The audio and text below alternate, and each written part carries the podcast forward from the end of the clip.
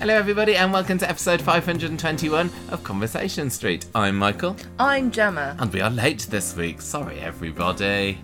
We've been doing DIY, haven't we? Ugh. We're knackered. In fact, you know, at the moment, it is currently Friday night, which is when we usually do the podcast, but I don't think we're going to get through the whole podcast today. We might do little bits of it and cobble it together tomorrow. So you'll probably listen to this on Saturday if you're one of those Kino listeners Cobbling that listens to it it straight away. together. Yeah, we are totally cobbling it. Um, yeah, we, we, we're. Um, but it is podcast decorating we're doing because actually we're doing something on the room that we had kind of earmarked as our. This is going to be our actual recording room, haven't we? It's very exciting. Yes. But It's, it's, a secret. it's a little. It's the little box room of our new Oh, house. it's not a secret. It's not a secret. I'm going to tell everybody. Um, and it's where I've, I've been doing some of my schoolwork. We've had a desk in there, and then uh, like when was it? Saturday, maybe or Monday even. We were like, let's just do let's just do something with this room, and it won't take very long. We just No. need to take the desk out, maybe paint one wall. And, and and then we we get a new sofa to go in there, and, that's, and then it's our podcast. room. It's turned into more than that. Yeah, we really s- screwed We've, ourselves over. we've bitten enough more than we can chew with this, and it now it turns out that we have to paint all four rooms. One of All them's got walls. all four rooms. One of no, all four walls. all four walls. Yeah, okay, I can't even speak tonight, so we're not going to do the whole podcast. Um, one- one of the walls has like got damp or something in the wallpaper, so it looks a bit of a mess. We've we've taken out bookshelves. We've I bought. put. I use polyfiller. Yeah, Gemma's learned how to use polyfiller and take Yeah. roll plugs out of the hole. Yeah. I'm so proud of her. Um, Ah, we yeah, bought thank you. rollers. Like even like this evening, in between watching the last Coronation Street and starting recording, we had to go to Tesco's buy some new paint rollers, and we put a second coat of paint on some walls. so it's a bit knackering. I don't but like it, it will mean, hopefully, by the time you hear us next, we will have a finished podcasting room. We'll be sitting on an actual chair to record the podcast for the first time since September, and, and it'll be lovely. And and yeah, I We'll really hope pictures when it's done. so because um, uh, sitting on the bed. It sounds fun and cozy. It's not. It gives It's me not. a It's, backache. it is. It's a bit uncomfortable. We're also having a, a real man come in on Tuesday, aren't we, to put some shelves up because we can't do it. We did try. We got some shells that we want putting up, and, and a couple of months ago, fill up with polyfiller. Yeah, a couple of months ago, we tried to put them up, drill some holes in the wall, make a pig's ear of it, and then we're like, no, we're not doing the rest of that. Yes, we can have a man come in to do it. And Gemma, this is, yeah, so you, you, you learnt your polyfilling skills from, isn't it? But anyway, that's why we're late, if anyone's wondering why I didn't learn my polyfilling skills from a man. You make it sound like the man taught me how to do it. No, from screwing up the um from the shells is why you've learned. I don't know how to do it. You're gonna have to be the the family polyfiller now. Yeah, I'm, I feel like I've got a rare expertise Yeah. at, at this. And if anyone's got a wall plug that it needs extracting from a wall, Gemma's your woman. I can do it. Yeah, yeah, because she is a real woman. I'm a real woman, so I cook and take wall plugs out of walls Yeah. and do use polyfiller. What do. I do? You're a real. I don't know. What are you? You're a real. You're a fake man. Yeah, yeah, I'm a fake man, and I can't actually. You do don't anything- like sports. Any manly skills? You don't drink beer. You can't do DIY. I love Coronation Street. well, I mean that's not a gendered pastime, is it? Um, we are going to be talking about the Coronation Street episodes that ran in the UK between the 2nd and the 6th of May today. That's episodes 10,028 to 10,033. And cool, blimey, have we got thoughts about this week's episodes? And so does the internet. Of course, Coronation Street's been trending this week, we everybody. Can, I don't think we can say what we think because I I- think we'll get lynched on I think people might know what we think or might understand that we struggle with what we think, but we will get to street talk in a little bit. But um, competition time, hasn't it, Gemma? We've been running a competition on Twitter this week. This is something we've been meaning to do for like two months since we went on the Coronation Yeah, Street right. tour. Because back in those, um, when in the episodes where we were describing that, we talked about going to the Coronation Street merchandise little shop thing that they got there and buying out a load of pens and pencils and, and general stationery bits with Coronation Street uh, printed on the side. So we ran a little Twitter competition this week, and all people had to do was like and retweet it, and we got five sets of these things to give away. We picked out the winners earlier. We posted it on Twitter, so if you enter the competition, go and check to see whether you're one or you can just listen because I'm about to say who the winners is. This is just the at handles, um, so so you recognise this as you. Why do you have to, have to pick complicated ones? The first person is at MJ underscore JJ061215. Congratulations. at MJ underscore JJ061215. That's my favourite star. Next, Gemma. At Beth Louise one two You six. get an easy one. She's really old. We've got Does she at, change? Do you change it every year, Beth? we've got at Noodle Hill. Congratulations. Nice. I like that. That gives me a very strong mental image of a noodle hill. Yeah. Just like a little twirl of noodles. Oh no, I'm thinking they kind of undulate up, Oh, like a, like a road of noodles that goes up into the sky. Maybe. At Tony McDon.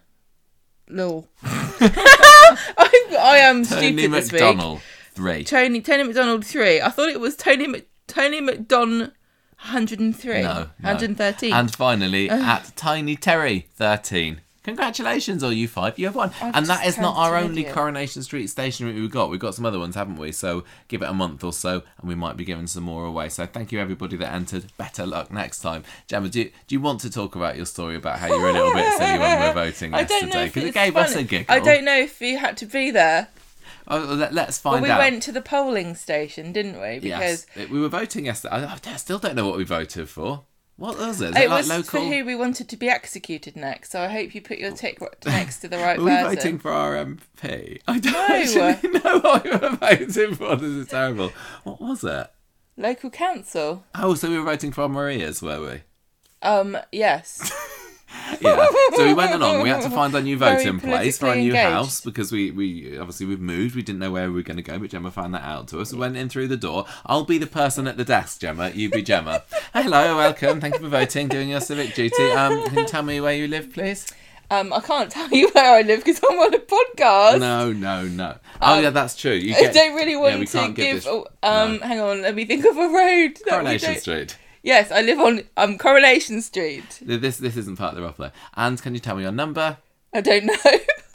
So they I asked. won't. Oh, I don't know. I don't know that. Oh, I so they don't know that. Gemma told everybody, t- told the ladies behind the counter the, the road name that we lived in, and when they asked the number, she said, "I don't know that." I know, so I don't know. How would I know that? Because I just been looking at the piece of paper with, with the polling thing, and it said, "Don't need to bring this pa- piece of paper. This is your name and this is your voting number." And I was like, "Okay, good. You don't need to know that number." And then when I went in there, she says, "What number?" I was like, "Well, I didn't know what number." and everybody looked at me. like you're a little bit simple. She looked, she was like she had the bit of paper with all the with like our road and she's looking at it looking at me and you were looking at me I was like what is everyone's problem I don't was I supposed we have only know lived it here for seven or eight months, Gemma. and then know. I went oh good.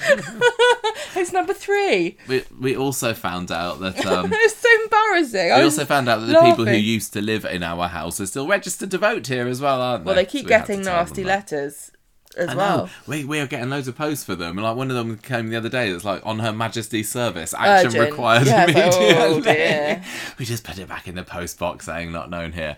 But anyway, that's been our week, everybody. Painting and voting and um, I've just been stupid bit, this bit, a bit of Coronation Street watching as well. Thankfully, um, Gemma, I think it's time to do our beginning of episode quiz. I assume Oh, you've yeah. got one ready for me this week. As part of the Well, I other don't know that. lovely DIY jobs that we've been doing. You got, you got a good one idiot for me this week. Yeah I do good ready? quiz Just I don't know how I'm gonna I d- um, oh yeah, we haven't got pen or paper. Anything because it's so late. Don't worry. I'll just do We'll, we'll remember is how we'll do it. No, I'll, I'll type it. So if you hear some tapping, that's just my score. Go. First question. Um, so, two six May, Mm-hmm. two seven, coronationstreet.fandom.com. Second of May, nineteen ninety. I'm s- I need to be shot. on, go on. 1977. There's a competition to name Mike Baldwin's denim shop. Who wins and what's the name that wins? I got no idea who wins it. I didn't know there was a competition. Well, this is when they it was called Baldwin's Casuals. Was was it that? No. Mm. Was it not? What, what's the name? The name that wins is Baldwin's Casuals. I thought that was the name of the shop that went. That, yeah, I don't. Vera. I Well, you don't know the answer. Then, no, I don't know the answer. Albert Tatlock, Western Front. Oh yeah, maybe I do remember that. Oh, do I, so do I get two zeros for that? Yeah, you get that- two zeros. Oh, okay. 3rd of May, Good start. 1967. After a ga- gap, I've given you some easy ones. Okay. After a gap of 27 years, Elsie Tanner is reunited with which old flame? Oh God, Vanna. Um, This was supposed to be the. Steve Tanner. Yes. Okay. Um, 3rd of May, 1982. Who was mugged off Who's mugged and hospitalised walking home in 1982? Betty. Yes. Yes. 3rd of May 2017. Who proposes to Bethany? Third of May, two thousand. No. No. 2017. Oh, uh, Nathan. Yes. Nathan. Yes. 4th of May 1977. Deirdre runs for local council. Oh. On which pressing issue? Um. Free glasses for all. I knew you Free were going to say perms for all. glasses. Belts for everyone. Um. Uh, She's- we'll come in the environment. People hadn't heard of that back then. no, Um, it's just where you threw your parking. rubbish. I don't know what. Um, a crossing on Rosamund Street. I was close when I said parking. No, I knew you it was some- weren't. something road related. Um, 5th of May 1982. Which royal makes a real life visit to Coronation Street? Queen. Yes, and she also brought Prince Philip Okay. because he's a massive fan I know. I know. of Coronation Street.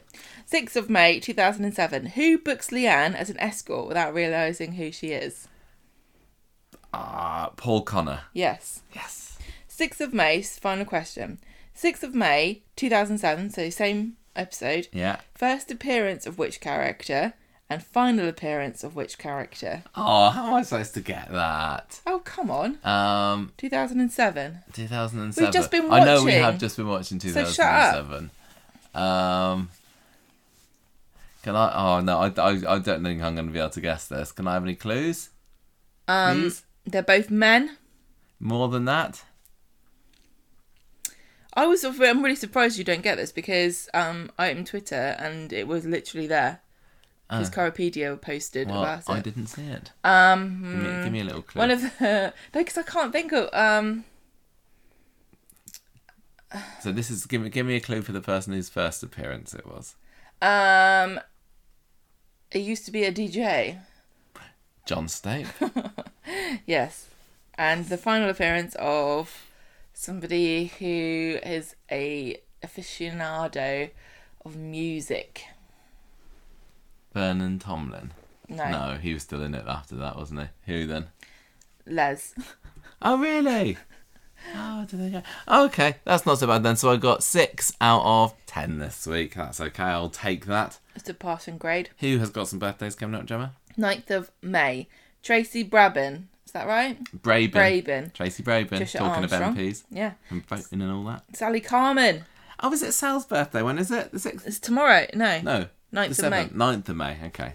Um, yes, she plays Abi Franklin. Bloody troublemaker.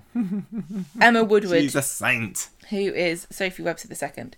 10th of May, Maureen Lipman plays Evelyn Plummer. And Lillian Spencer. And Lillian Spencer, I'm sorry. Dylan and Hayden Whitbread, who are the second set of twins who portrayed Freddie Peacock, and they've been eating out on that for years. they were born. Logan Blake Pearson, who was Liam Connor II, another child star who surely doesn't have to ever buy a round of drinks in a pub. 11th of May, a new entry. yes. Jude Riordan plays Sam. Oh, is it? Is it. Jude's birth birthday It is. coming up? Happy birthday to him.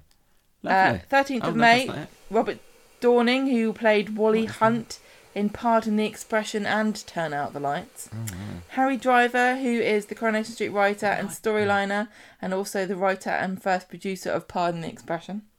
And Imogen Moore, who played Liam Connor first. Me. Well, So I think Sally good? Carman wins the week that week. I have to say. Happy, but happy birthday to What about everybody. Maureen Of Lipman? course. Oh yeah, I suppose, suppose so. I think everybody. And what about Jade Riordan? Oh yes. I, I, What I is wrong with you? You should be playing favourites like this. It gets very Carman's dangerous. out of those. Anyway, happy birthday, that. those people. Um, we're not actually. We are not recording Street Talk now. Um, we, we, we- you're going to hear it now, but that'll be us on Saturday. But I need Um, to sleep on this because I'm furious. What are you furious about? Just, just We'll find out. Find out. We'll find out. I'll find probably out tomorrow. forget, You I'll can find out right now. So here you go, everybody. Here is our Street Talk segment. Okay, so we are into the Street Talk section now. It is the it is the next day. You've Can't just been listening to the beginning of the podcast. can't talk long. We've got to get on with it. We've done we've done like we've t- already today. We've been to the allotment. We've done another coat of paint. We wash brushes, we put masking tape. Uh, no, we take a masking tape off. It's a busy job. We've accepted delivery of the sofa now, but I didn't realise that it was a construct it yourself sofa. You you did. You hid that fact from me. I didn't hide. Michael, you accuse me of hiding things all the hmm. time when I've spoken to you about them. Well, we haven't got a room to put the sofa in at the moment. We yeah, do so we need to room. get back on with that later on. And Gemma has promised Chinese takeaway later tonight as well. Oh, but I will make it myself. but but but we need to talk about Coronation Street first. Don't I just we? need to tell Big everybody week- how oh, good you are at the allotment. Go on then. You asked me whether how deep you should bury the tomatoes today, didn't you? Yes, I think that, You don't know that's lingo, right do you? And you call it dirt instead of How earth deep or do I soil. bury the tomatoes in the dirt? You know yeah, what I meant. and you also you thought I was you thought I'd forgotten the word for it when I said, "Can you pass me the dibber?" You thought I was making Lots a stupid word. Not know what a dibber is. Right, A dibber is a thing. Ah, I can't believe how little you know about what about gardening. on. Why? Why? Why can't you believe it? Because I thought it was like common knowledge. No. Like you I to plant talk about Coronation things. Street. You don't Let's bury talk about them. things that are relevant to my interest at the moment, including Yes. the Your Baby Baby story. Oh, hang on. This is why I got so incensed about the flower thing that time, and you just didn't care. What, the flower because thing? to you, all flowers are the same. about whether it was a flower thing? cornflower or not. Oh, the cornflower dog rose debate. Remember that? Happy Baby Baby, we're going to do first. The happily, happily married storyline. Happily married. And Imran are married. Yeah, I was looking at your. So much has happened this week in life as well as on Coronation Street. I was looking at your curry emojis that you did today, and I was like, oh god, they got married on Monday. I thought it was like a month ago. They've had a busy week. They've had a busy week, Yeah. Imran and Toyah. And they held the baby for the first I time know. as well. What little, a beautiful baby boo. little Alfie has been upgraded Alfie from poo. from prosthetic to real. And Yes. he's gone home again now, uh, which was interesting as well because when we went up to Manchester back in March, Charlie said, "Oh, I held Alfie for the first time today, or just just yesterday, the day before filming." So it's like now we know. So he, so both Charlie and uh, Georgia had had a very busy week before we went up to. Manchester Yeah. before, and uh, don't think it's going to be stopping anytime soon. So we'll talk about that storyline first. Then we've got the Stew storyline, and uh, he was a bit of a Oh. stupid idiot. This Eid, wasn't he? Got himself arrested and Do you think that's a common phrase they they employ What, in Muslim culture when somebody when messes, somebody messes up, up, something at Eid. and they're you- called stew? yeah. common Muslim name. Um, and we have got the more of the Thorn in Aggie side story, which is the lowest hanging fruit of all storyline titles, but I don't mind. Um, oh, did we do oh, the Faye Oh, story? yeah. Did you have a different storyline title? I told you it was called because I Oh, was Prem. Is it? Oh, premature ovarian failure. yes. Not that we make light of things. Well, I also had serious. an infantile and all over. So they're all pretty bad there. But uh, never mind. We got the Max Out storyline, the George Snorwell storyline, and won't let anybody down with my obvious choice of storyline title for what was going on in the factory. Kirk's got the horn. Somebody's just slap him, please. So, um, the wedding episode. Gemma, just like before Right, we start, kind of general thoughts on this week. How how how are you feeling about how things are going for power couple Toyah and Imran? I can't believe I I we I'm gonna get in so much trouble. I think I'm gonna get burned at the stake Why? for my opinions. But I thought I was I I pride myself on being fairly reasonable. But um, going online, you'd think that Toyah and Imran were like cutting babies out of people's wombs They- with rusty knives. Uh, the people, the viewers have turned against them somewhat, haven't they? And haven't they? Yeah, They yeah. really, really have. I can't. I really can't believe it. It's really funny because last year when Abi was stalking um, Kelly Yeah. and uh, trying to intimidate her and, and stuff, everyone was like super, super down on her and saying that she was a terrible person. I think- I and think- I was like, oh, I can, you know, I, I was on her side because I hated Kelly. But now I'm like, you re- I okay. I just can't. I don't fathom. I understand that mother's love is very important and that she loves her baby, but you can't just because someone's very sad about something doesn't mean they get what they want. Surely, and I understand that. Yes, it's very important for a child to be with her, with his mother, but also Imran is his dad. They, what both got equal get. claim to him, I would say, Well, Abi I- and Imran. She, I, I do know that there's a bias towards the mother in in law and in society, and I can totally understand that. It makes sense to me. Um, but Abi's just not very stable at the moment. And last week she was no, this week she's done two things that are glaringly obvious that she's got a very poor sense of judgment. and is a bit erratic and therefore perhaps not the safest. It's not the thing is, it's not like everyone's deciding should we take this baby off of Abi and just throw it away. It's should the father or the mother have custody of the child at the moment.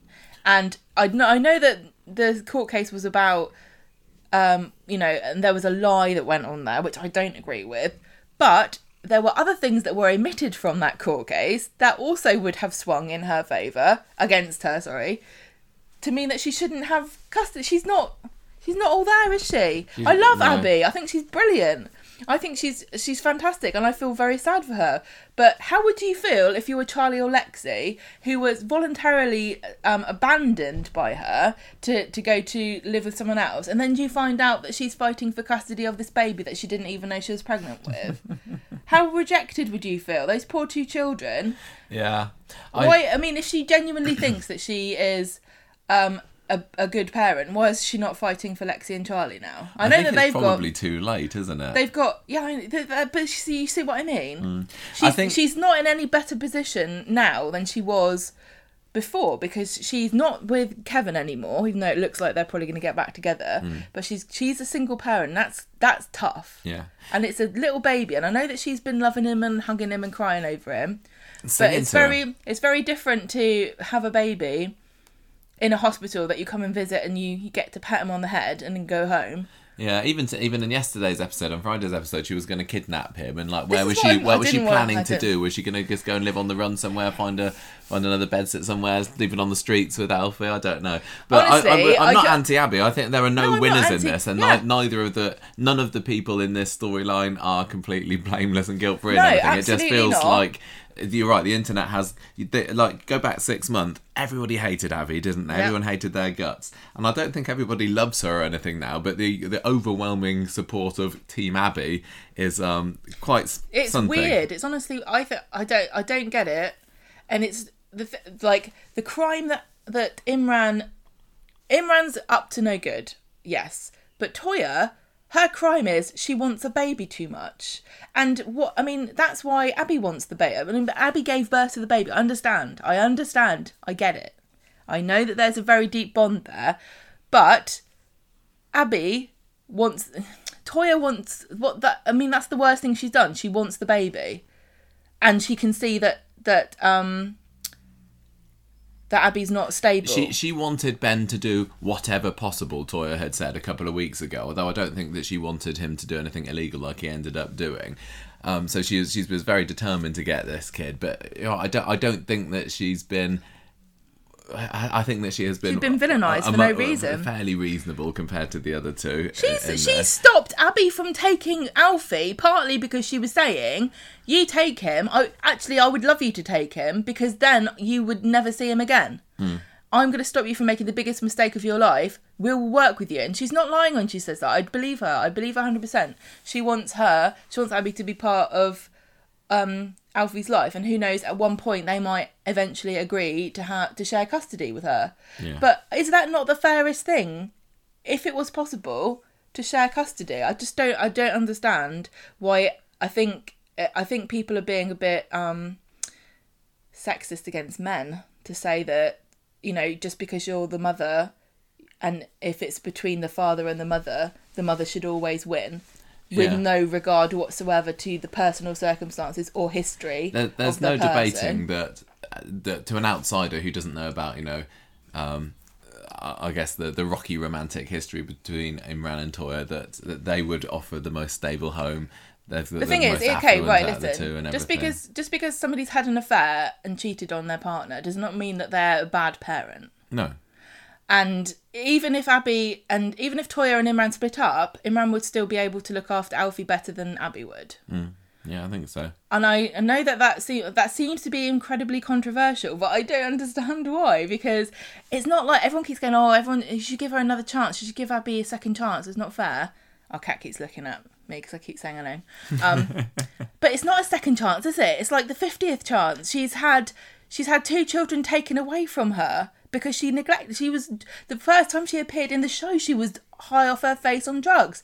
It's only about it's only how many months ago that she was doing it again. And And I know I don't blame her. When she gave birth to Alfie, there were people on on the on Twitter t- saying she was an awful woman for having a baby when she was on drugs, and she didn't know she was pregnant. I swear to God, people are so fickle. It's crazy. Lot, lots of Corrie people. I- I'm sure I'm not talking about the fine folk that listen to this podcast at the moment. Just like to like to hate the characters, don't they, and blame them for things. There's a real weird kind of puritanical delight that some people get, and I I I totally I understand We- it. we are the same it's with other fun. characters It's too. fun to hate on people like Tim and say that they're awful and everything they do is bad.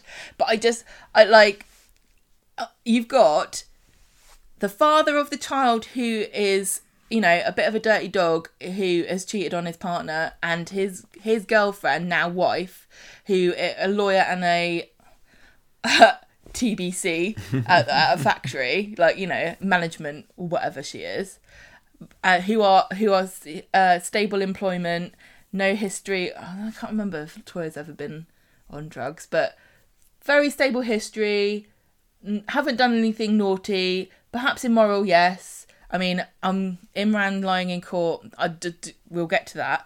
Versus a woman who's only just come off of hard drugs, who's been an addict for many, many years of her life, who swears that she's she's turned her life around, but has had no opportunity to prove it whatsoever, who wants to take sole custody of a baby by herself while also full time employed or what? I don't understand what her plan is. She can't have a job and look after the baby. Yeah, I just wonder how how whether things are going to swing round If to be in favour of the other two again. Because even was this time, just anything, if it was just anybody versus Abi, I could understand it. But Imran is the baby's father.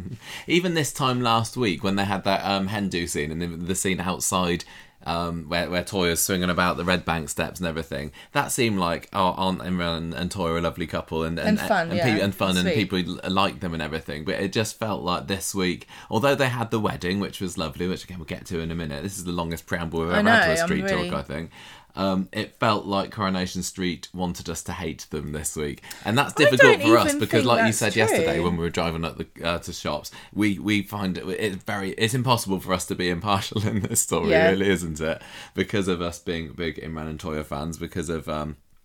No, because we got on well with uh, the two actors. It's really, it's not very nice to see them being thrown under a bus like this, which seems to be what's happening to them. Um, okay, let, let's let's get on with seeing what happened, then we'll see I'm really what, other, sorry what else people. gets thrown I up. know people feel really, really strongly about it, and I can only assume it's because they really like Abi and they think that she she won't mess up. But I just don't think that that is realistic. And if I, think it's just and that it's like also Abi. I think it's that they, they're just seeing Toyah and saying that she reeks of desperation at the moment, which she was- kind of is does. that a crime though? It's not a crime to want a baby. That's what people seem, seem really, really, really want to punish her. and Some the other thing, okay, right? listen, it's all very well for you to say, "I'll give her a second chance." It's not fair, but you're like, it's a baby's life. If she messes up, the baby could die.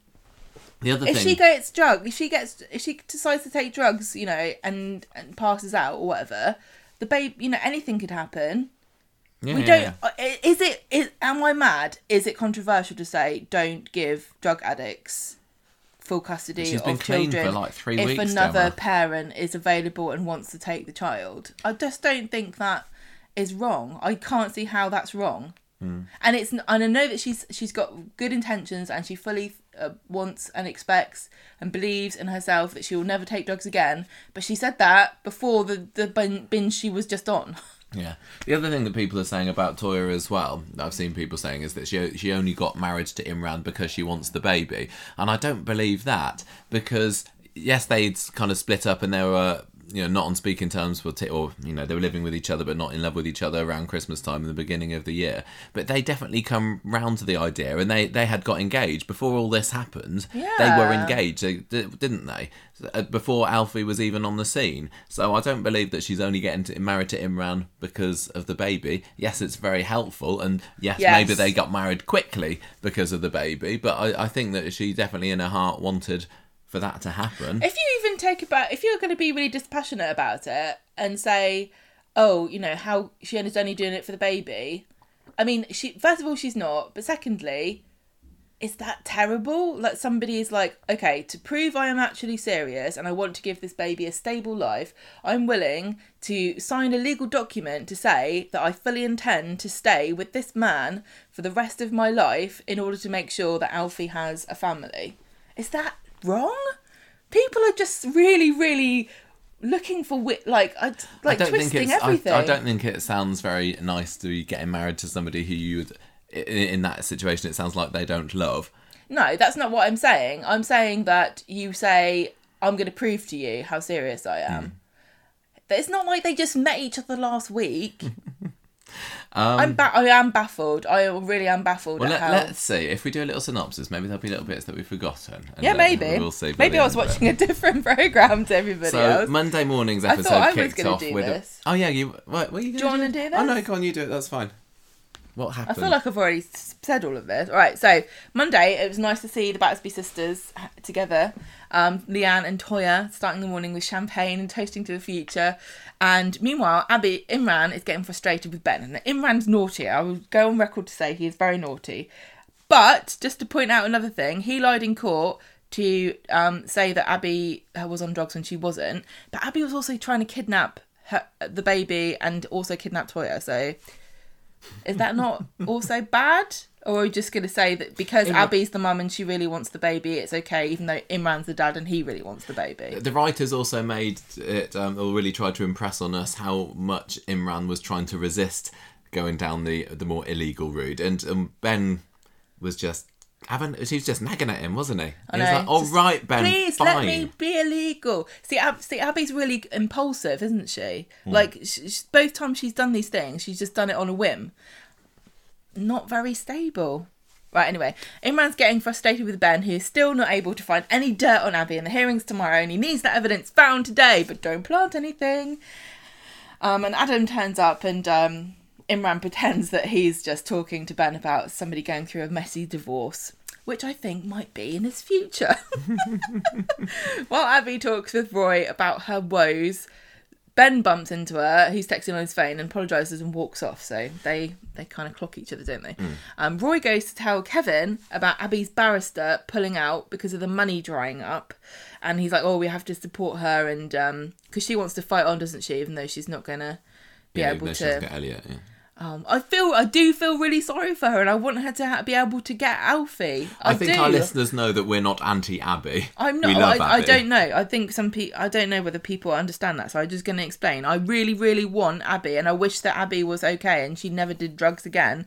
And I, I believe that she believes that she can do it. But I just don't think that I would bet a baby's life on it at the Not moment. Not ready quite yet. And um, I think that Abi and Imran should share custody, but I don't know how practical that is with a baby and whether that would mess the baby up. Mm. You want to do what's best for the baby. Don't people want to do what's best for this baby? That's all I care about. You know me. I love babies and children. Give it to Faye and Craig to, to raise. Yeah, why not? She's Um, all dried up. No. Uh, Roy leaves. Kevin sees Ben taking photos of Abi getting into a taxi to go to, off to her meeting. Now that's a very good thing that Abi is doing. And if she need, if, once she gets a few more of those under her belt, then you can start taking her seriously, don't you think? Oh yeah, yeah, yeah. It's, And, I know it's, all the results her. of her drugs tests and everything. It's hard, well. isn't it? Toyah comes in and she's got her dress on. Dress thoughts, Gemma.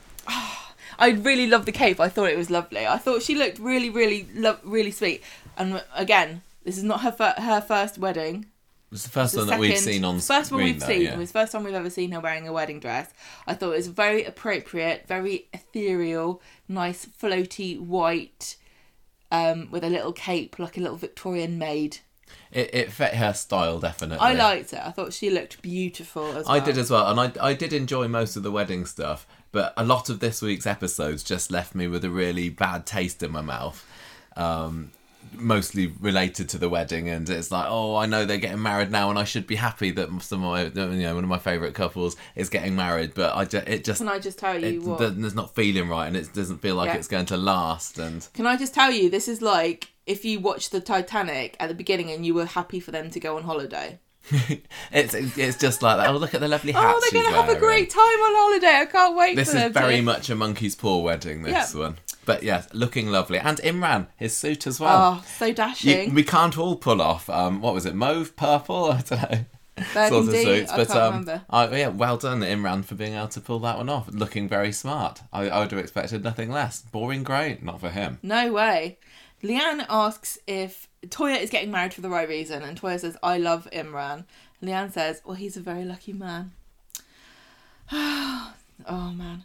Ben starts trying to record Abi at the meeting, but Kevin bursts in and says, Oh, he's a journalist, so he scarpers off. Imran and Adam are having a pre wedding drink in the pub later when Abi comes in and lays into him for having her followed and chucks a drink at him and says, Toyah needs to know what kind of man she's marrying. And he says, Oh, she knows exactly what kind of man I am. And Abi's like, Does she? Dot, dot, dot, dot, dot.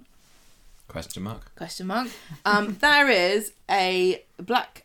A, a car with a big black funeral bow on it. That was stupid. I don't that was completely That was unnecessary. It's like, oh, they've only got Tracy's only got one left of a funeral bows. Let's put it on. I get the symbolism. It's supposed to be like, you know, this It's wedding. the it's a nose, bit of a bad omen for the wedding, but it was it was a bit silly. I think if I was Toyah, I'd just be like, take it off.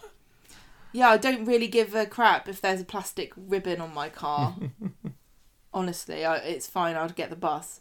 Toy gets into the car. Abi runs up, gets in the front, and drives off with her in it. And this was Steve was supposed to drive her, so Steve's left there gurning. Tells Kevin. Leanne rings Steve, and he walks and tells her not to panic. Kevin calls Abi and says, Don't do anything daft, just to get her to the wedding. Like as if Abi has taken control of the car in order to make sure that Toyah definitely gets there on time. right, so Abi's She, driving. did, did she? Has she ever been a taxi driver? She she just worked for streetcars. She was a hasn't she? valet. Oh yeah, yeah, that's right, isn't she? Yeah, Yes, which is Oh, different she's- from a valet. yes. Abi pulls We up. know A, 'cause we watched the Downton movie last weekend. oh yeah, it was good, wasn't it? Yeah. Not Downton Abbey. We're talking about now. We're talking about Coronation Street. Oh my god! That's oh, that was waiting to happen. fantastic. Downton Abbey with just Abi just dressed up. In a Philly maid's outfit. I was imagining her as a as a flapper dowager. Oh yeah, yeah. Okay, right. Abi pulls up the side of the road somewhere in the car and says, "Did you know that Imran was following me?" And Toyah says, "Yes." And and she says, "What about the guys trying to record me at, at the meeting?" And she says, i didn't know about that." And I believe Toyah all the way through this, honestly, is the most is the innocent one, who really is trying to do the best for Alfie, which is also maybe a bit selfish, It's but is it? definitely some self-serving in there, but But you know, right. she's she. I can't be too mad at her though because it's just it it's. Oh, Yeah, we just- get it. We get it. I, I I just really I just really I'm so baffled. I wish Abi was not crazy, but she is. She's just kidnapped Toyah and it's driving her away from where she's trying to get married. Um, and I understand why she's doing it. She's trying to explain to Toyah that she's wrong and that Alfie belongs with Abi, not Toyah and Imran, and that Imran's actually a horrible person and that he's evil and mean. But also, Imran thinks he's doing this for the right reasons as well. Everybody's doing stuff that they I- sincerely Imran's- believe is well, the right. Imran knows. Sometimes he kind of he does the look, and it's like, oh, what am I? What am I Yeah, but doing? listen to Look, but this, though. I think he would he would be able to convince himself he's doing it for the right reasons because he has always thought that he's the good guy. Yes, but him being underhanded and sneaking around is is I'll do anything for my child. Which if Abi did it, everyone would say, "Oh, isn't it lovely? The mother's love." Or she's like a lioness fighting for her cub. But when Imran does it, it's like, "Oh, what a bastard!" so Abi reminds Toyah. And I'm, I understand that that also applies to what I'm thinking, but I'm saying they're both as bad as each other, so it cancels it out. And then you just have to go back to, well, then in that case, who is the best parent? Hmm.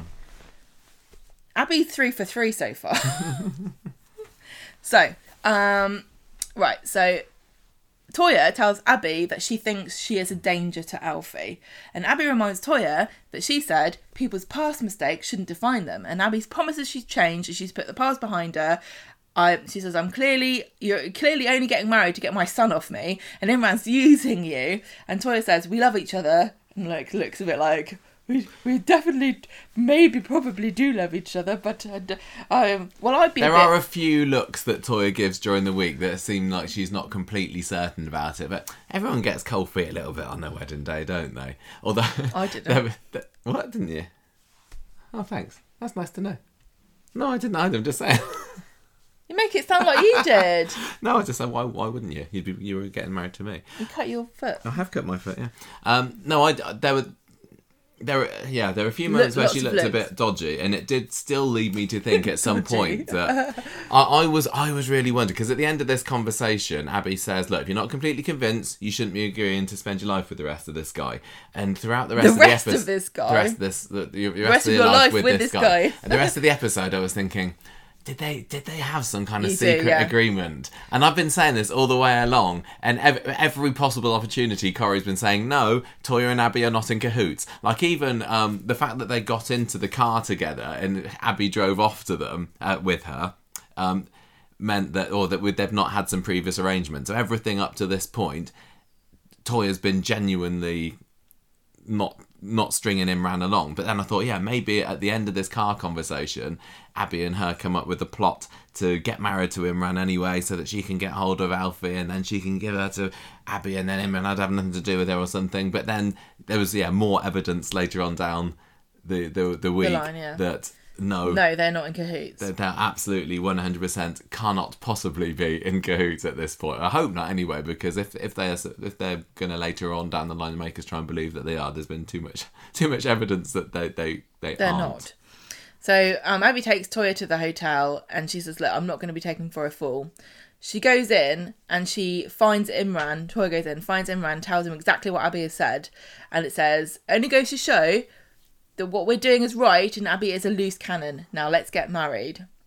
Put yourself in Toyah's shoes. I wish people would put themselves in Toyah's shoes or Imran's shoes and not just Abi because everybody wants this baby and everybody is just as entitled as as everybody else. I, I think to- Toyah is less To- entitled. oh no, to- I don't mean Toyah. So- I don't mean Toyah, but um, they they gen. This is this should be a lot more nuanced than it's coming across. I I really think this should be a bit more like. Who knows? Who knows who should have the baby? Whereas they- everybody's going, oh, Abi, obviously. They have, as the over the last three or four weeks or so, done a I'm- I'm fairly decent job soon. of go, kind of making one person look more deserving of the baby than the other. It just felt that this week it was definitely he- very heavily leaning towards Abi. You know what? Who we need? Hmm? Solomon. Yeah, chop, only the he was around. baby in half. If only he was around. Um, Then we had the ceremony. Oh, the ceremony, and they had the macrame um, table uh, chair backs, didn't they? And did, the, yes. They had it at the Chariot Square Hotel. Would not be my first choice, but you know it's a hasty wedding. I'm surprised that Debbie let them get married there, considering that Kevin probably doesn't want them to get married because he's kind of like on Abi's side. Yeah. But you know, Debbie do anything for five pound, won't she? so the t- ceremony's over, as you said. Toyah says it felt weird getting married, and she's worried it's all going to go wrong. They got the court case coming up tomorrow, and she doesn't want Abi to be casting a shadow over them for the rest of their lives. And The- she's talking. I don't know who she's talking to, but Imran's listening in on this. Now Um, this is a talking to Leanne at that this point. is a bad thing to uh, like. This is where I'm going to criticize Toyah because unfortunately Abi will be there for the rest of their lives if they want, and they if they want Alfie, and they have to make peace with that because that's just how it has to be. Um, something we missed out earlier when Imra, when uh, Toyah was reading her vows earlier, she was that was kind of interspersed with scenes. Well, uh, there were scenes overlaid of Abi returning Oh, back to the street, and that was the other. That was the main Looking reason that made me think that she and Toyah had had some agreement in the back of the taxi because she just pulls up outside the, the Yeah. cabin and she's looking yeah very very smug and happy like aha I've won. Like, There's no reason for her to have thought I've I've achieved something there. And also I was thinking is Kevin in, in on it too because he was there at Yeah. the garage and he didn't go Abi Abi what you doing what you doing kidnapping Toyah on her wedding day. He just kind of gives her a smile and a nod. So It- that was a that was- weird scene. honestly, that was I didn't get odd. why they had that. Uh, if they're gonna, they're gonna have to explain why. I don't think they I don't will. think they will, but that was just didn't make any sense, did it? So. The Batters Beebs get out. They're I guess, actually I guess if Abi feels that she's put some seed of doubt in Toyah's mind, then maybe she's thinking, well, maybe they'll, they, I can't stop them getting married, but maybe it won't be long before they're divorced, and I'll be able to get my hands on Alfie more easily then. I, I don't know, but yeah, she she looked more smug than she had any right to be at that point. This is why you don't get drunk and shag people in a soap because you know you're going to end up with a baby and it's going to be a right pain in the bum. I would recommend it if you want to be on the front of the soap magazines, though. Okay, that's an interesting idea. Yeah, get You're your right, face yeah. out there. Yeah, exactly. Um, so the, the the officially Habeeb because now we have Toyah Habeeb She is Ty Habeeb on the credits. That's weird, isn't it? It's always always odd. when they change the surname. Um, she gets out of the taxi. They get out of the taxi and they have a kiss. So sweet. Abi walks around the corner, glaring at them, and Imran says Toyah inside, and Abi says. Fooling yourselves if you think this is going to end well. The judge is going to find about what you've been up to, and um, he's going to find it all very interesting, or she will. And he and uh, Imran says the judge is still going to believe me, so it doesn't make any difference. And Abi says, "Nope, I'm going to get custody. You better get used to the idea of um, your life with me permanently in it." On Wednesday, Imran has filled the flat with flowers, hasn't he? that He's Yes. he's purchased um, to make her. Uh, he's, she he says, "You've made me the happiest man on earth, and every day I will make you. I don't know. I'll make you a cup of tea, whatever." Toys shop, but she's worried about hearing, and Imran says, "Don't worry. Abi's clearly not emotionally stable, and that will be fine." In the cafe, Abi steals herself for the day ahead and tells Roy it's the anniversary of Seb's attack. Now, what a bloody day to have this. Well, she, they also said that Friday was the anniversary of Seb's attack. I think I think the actual date of it was probably Thursday, so they managed to get two days out of that, which is quite good. Well, because he, he got attacked and he died the next day, didn't he? No, no, no. He, he I think he, he? died Did the he? next week. Yeah, no, it's Oh, because it was on a Wednesday last year, which means it was the Thursday. Oh, I don't year. know. It doesn't matter, does it? Doesn't matter. Um, Just nitpicking. Obviously, very sad. Feel feel very bad for Abi, but again, this is you know she's not in a great place, and I don't want anyone to think that I think that there should be some kind of test that you have to pass for whether you're allowed to have a baby when Drugs you've test. already given birth to the baby. It's your baby. Obviously, it's your baby, and there's no test for motherhood, and you don't have to be a perfect angel DNA test. and you have to you don't have to like have a, a great plan or be rich or live in a mansion obviously i believe i don't believe any of those things it's just because of the drugs thing and the fact that imran is the dad and wants the baby. Alfie's lucky to have so many people that want to look after him isn't he? If only they could get along. In the, yeah, so Abi's upset and um, Kelly's listening in because she hasn't realised because she's a horrible she's a horrible cow. I, I just inferred that she hadn't realised. I, I, or, or maybe she said Well, she kinda- it, I don't know. well, She kind of sidles in, doesn't she? she comes out. Well, Abi tells Roy she's not feeling very hopeful about about this, and she should really be worried because I don't understand why. Or did they bring it up that that Abi kidnapped Toyah? I think it was kind of just swept under the carpet. Abi managed to get right away with doing that. If I was them two, I'd be reporting her to the police for that, just to I, I put the boot don't. in a little bit. I mean, is it is it not a crime to to kidnap people? I think In it somebody is. else's car as well. Why didn't Steve do anything about her? It's because she's really sad because it's her baby. So you're allowed to do anything you like. But if you're a man and you do anything, then you're the devil himself. so um, Kelly wishes Abi good luck.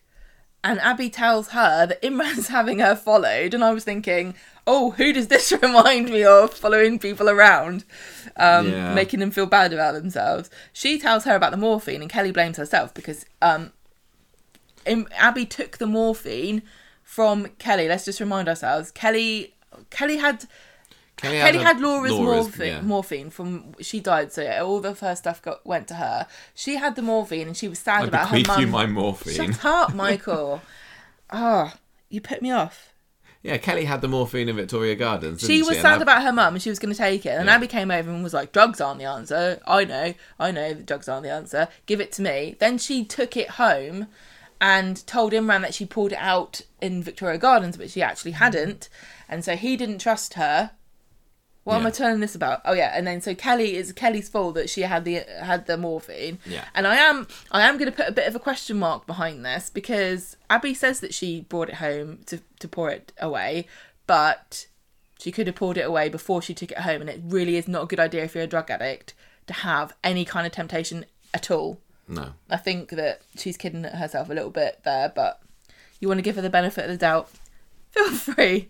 Um, Kelly says she's going to talk to Imran because she was obviously very briefly their foster daughter, and so she thinks maybe she's got some influence. But when she speaks to him, he stands his ground, and he um, Kelly's really disappointed, and she's surprised at how callous he's being because she's like, "Oh, it's it's um the anniversary of Seb's death," and he's like, "I don't care. it's got nothing to do with me."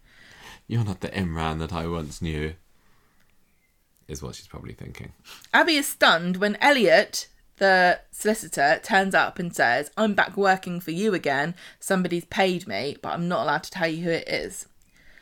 Who could it be? I don't think anything else happens with that because so it's. I mean, it's obviously Kelly, isn't it? Well, Kelly snuck off with a duffel bag of cash yeah. just the other week, and we didn't know where she'd gone or what she was up to. But now it seems obvious that it's Kelly that's paid this this off.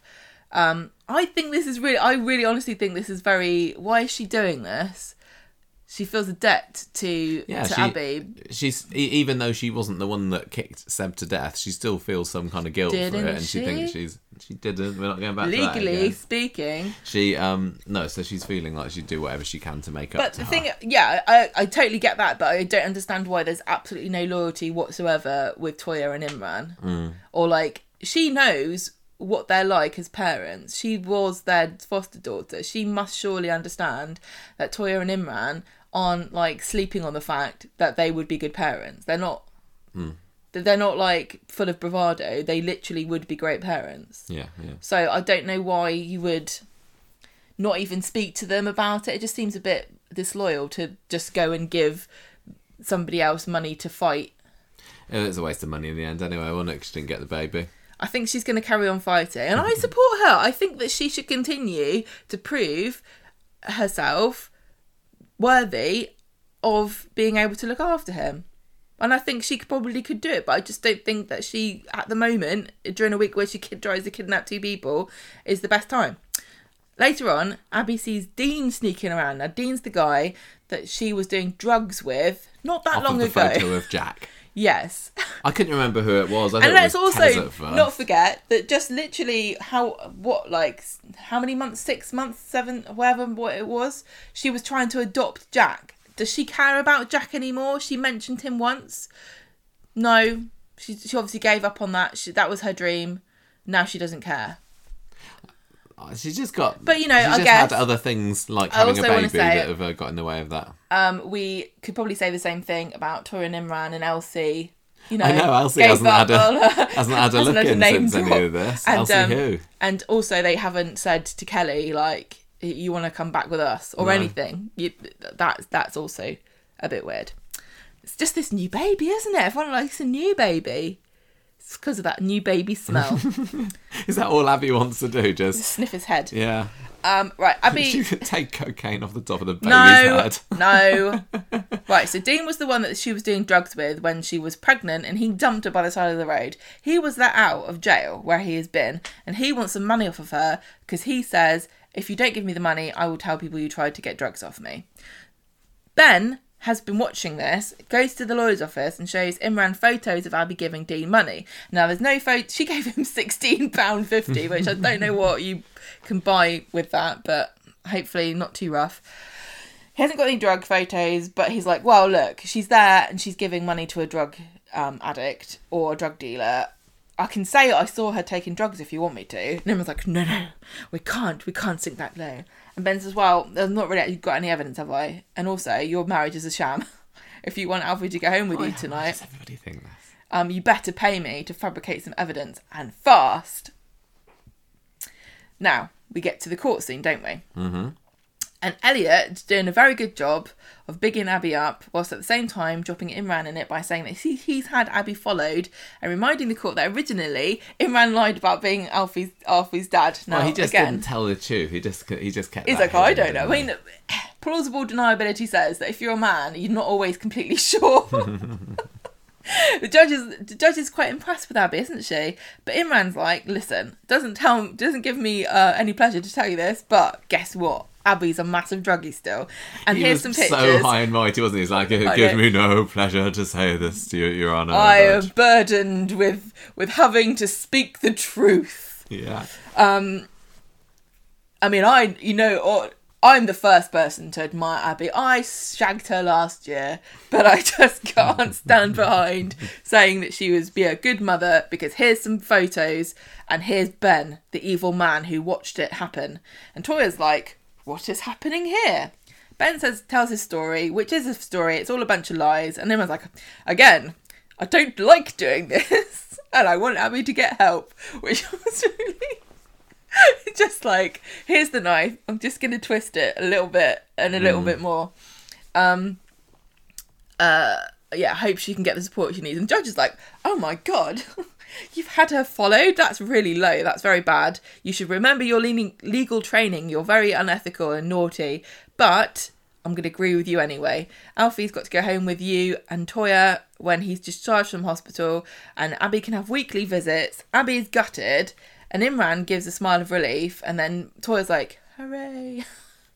I've won at what? But yeah, at what cost?" That is, is a bit of a hollow victory for Toyah there, isn't The it? thing is, I wonder whether Abi's going to have these weekly visits because it feels like she's not even going to want to step foot in their flat. I think she will for Alfie. Um, it wasn't that long ago that Imran was trying to get Abi custody of Alfie using all of his power and um, convincing, and he he was on her side, but she only just got Alfie taken away from her. So I don't understand how what has really changed in such a short amount of time that Abi thinks that she is now more worthy than she was before. Nothing's changed. She's just had more time between. It was not wasn't and- long ago, was it? It was No. what four weeks or so. She's just not taken any drugs. said- Then it feels. And it's not like the judge went, right, if you can go without drugs for a month, you can have a baby. Mm. I don't understand why this has come back up again. no. What has changed? Nothing's changed. Uh, but I don't agree with um with Imran being a, a liar. Um, Elliot tells Abi that for now they need to respect the decision of the court, and you mustn't let this make you spiral, because you'll be proving everybody right, won't you? Because I mean, it's all very well saying, "Oh, she's only sad because she can't have her baby," but what if Alfie gets sick again? What if he has health struggles because of the drugs that she took? What if he just happens to be a sickly baby? What if she doesn't have any money? What if she gets evicted? What if all these these other things happen? What if she can't afford a bloody he- heating bill like most people are gonna have trouble with this this October? What about all these things that are going to be challenges? She's has to be warned to not take drugs every single time something goes bad. Um, Imran and Toyah go to the hospital to see the baby. Imran's just happy. He thinks oh, he's got the he's the cat who's got the cream. He thinks everything's everything's uh, rosy and he's won and that's the end of it. And um, But it does also. It doesn't feel like mwahaha sort of. He's not like a crowing villain No, at this point, is he? He's just generally super happy. and he's he's done all these things because he genuinely thinks that Alfie would not be better off with with um, Abi, but also he wants the baby too because he's the dad. As I keep saying, There is he's also the, dad. relief of the fact that six months ago he was thinking, "I'm on. I, I pretty much it's over between me and Toyah. I'm going to have to move out and Yeah, everything." he's got his bird back. He's got his baby. He's got everything he ever wanted. Um, but he's kind of being living in a bit of a cloud cuckoo land, isn't he? Because no matter what happens, he's going to have Abi there all the time. um, how- Toyah's hesitant and she's worried, rightfully so, because she's got no claim at all on this baby. Saying, "What if um I get close to him and then he gets taken away?" And Imran says, Look, I found the evidence and a story. Stop thinking about Abi. Trust me, Alfie's not going anywhere. So then Toyah kind of lets her defences down a bit and um, goes over to, to Alfie. And I feel really bad for her because you know this is going to end with her not having this baby. And this is going to be the second time that she's thought she. No, this is like. How many times now? She's had. She she had um she thought stole she stole Eva's baby. then she had um baby Mason last yeah, Christmas before last. Then she had um Kelly, admittedly not very cute as far as babies go because she's got too long of a body. and then she had Elsie. Yeah, with all of those ones though, I don't think that she ever really, really, truly No, believed that she was definitely going to keep them. I think maybe Elsie had the biggest. There was a moment when she thought that she was going to have Elsie forever, and that was it. Hmm. And so another, I don't know what is going to happen to her when they take, when they inevitably take rampage, Alfie. please. Give her a baseball her. bat and smash And I just wish street. people were a bit more. uh, It seems as though there's sympathy for women who are infertile up to a certain point, and then suddenly it all goes out the window. What about Faye? Do we care about Faye? She can't have children. Is she is she not allowed to touch a baby again in case she goes mad and starts trying to snatch it? um, back at number three, uh, 13, poor old Abi, she cannot sit still. She wants to go and see Alfie, so she goes to the hospital and she cries over him, telling him he has to live with Toyah. it's just really funny to like, so you've got to go and live with Toyah, and she likes chintz and vegetables. um, but his brother in the sky will be watching down on him.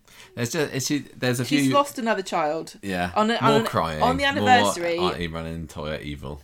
On the anniversary of her son's death, she's now lost a second son Hmm. in the space of a year. Now that is tragic, and if I don't, I don't know what else is. On Friday, Alfie's getting discharged today, and Abi's got some choice phrases that she says this, this in this episode. This was a really good episode. I enjoyed Fridays. I enjoy Fridays a lot. Yeah. Very good, very interesting, and slightly weird, and um, off kilter direction. And I forgot who it was. Some I forgot who who is a female director.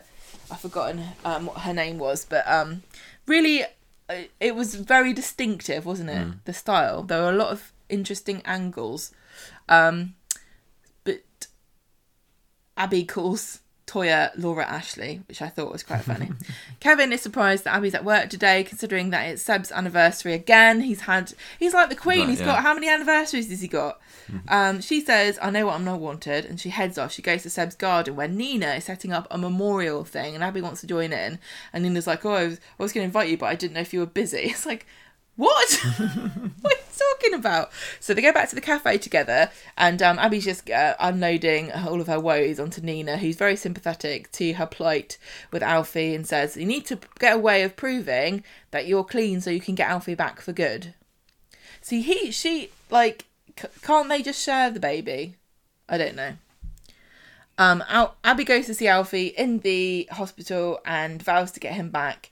Um, and it's funny because a cleaner comes in while she's cradling and talking to Alfie, and she's like, "Oh, you, what, are you happy? You taking him home today?" And she's like, "Yes."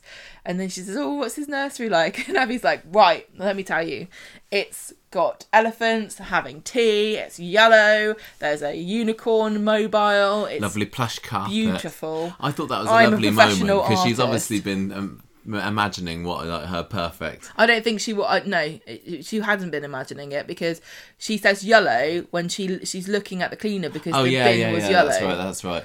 But And, she, she's it's just what she wants, isn't it? It's what she wants more than like- anything. She knows she can't have. It was a. I thought it was. A, I thought it was incredibly sweet. It was a fantasy that she created, and um, it sounds idyllic. And maybe when she gets Alfie, that's the other thing. I think my sympathy for for her is not as much as I have for Imran and Toyah because I know inevitably she's going to end up with the baby anyway. Yeah. So I'm not really. I don't feel I- too I- bad for her. Yeah, under no illusions here. It's- Abi is going to get this baby. Abi's gonna get the I'm baby. Pretty sure. But the question is, will she do a yellow mural with elephants drinking tea on it? Will she just go and do some drugs to celebrate getting him? Yeah, come on, Alfie. Baby's first cocaine. No, that's bad. Don't say that. So, um, the, the lady goes off, and Abi decides that she's going to steal Alfie. And she goes to the door, and in comes Toyah. Comes Toyah with her psychic powers. Abi, what are you doing? Like, I'm standing here with a baby. she's literally just standing there in the middle. Yet somehow Toyah knew that she, what, that she, what she was planning to do. I think it's because she looks a bit shifty. Maybe. And it's but- because she put Alfie in a bag that said swag on it, which I didn't think was appropriate. Uh, Toyah like says, "Put him down. Let's talk about this. Let's go for a coffee." Abi calls her patronising, and she says, "You'll never be Alfie's mum. I don't want you anywhere near me." So they they argue. Abi refusing to put the baby down, and Toyah says, "If you try to escape, you're going to end up in in massive trouble." Actually, um, if if you give him to me, you will get you'll be guaranteed to still be involved in his life. I swear. And then eventually, and and she says all that stuff I was saying earlier. Like if you go, if you take him now, uh, that would that would suit me quite well because you'll never get your hands on him again. So listen to me and put him down. And I think that that helped her come to her senses. Yeah, because it wasn't long after that that she goes and She puts, puts him back in the crib. again, Imran comes in and here's the end of this conversation about Abi going, Well, maybe I won't snatch him for now. I, I like it. Imran fuming. immediately launches into a massive tirade about her, and T- Toyah's look on her face is like, "Don't, Don't ruin even. this." Yeah, they start they start fighting with each other. Imran and Abi start fighting, and Toyah's like, "Shut up, shut up! You're scaring the baby." She picks him up, um, and Abi's Abi's like, "Oh, you, it's not your baby. Stop trying to control me and pick the baby up. Leave the baby alone." Um, but uh, uh, Toyah is right. They should not be shouting Hmm. next to the baby because he's only little. But anyway, Abi, Abi, Abi has to leave. Yeah, she Back at home. Toyah and Imran have got Alfie back at home. They're besotted. Toyah is like, Are you sure, absolutely sure, that Ben definitely saw Abi getting drugs? And Imran's like, Yes, definitely. It really happened.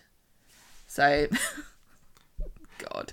Abi turns up at this vigil. She's not on time. She, um, they're all like, Oh, we don't really, we didn't really have any plans. It's, um, uh, Tanisha Gorey.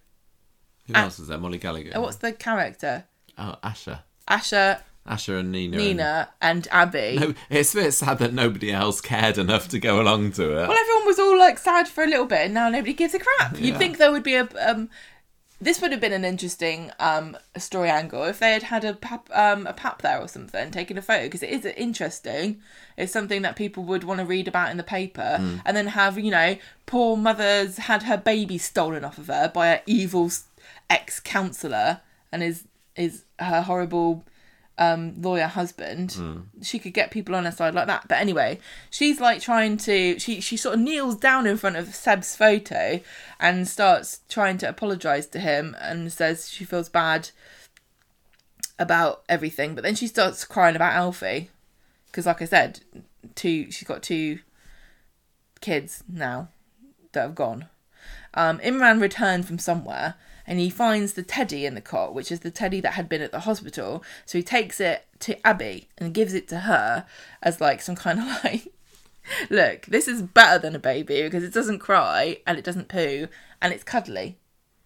I saw some people. There was one person that got in touch with us and said um, whether it like had a spy cam in, and I, never thought that, and I, and I still don't. But that would have been quite an interesting angle as well, because Imran is so determined to find out whether Abi's using. If he had a little little nanny cam in there where he could have seen if she was taking drugs, that would have been quite cool. Or maybe, maybe there is some drugs planted inside the teddy bear.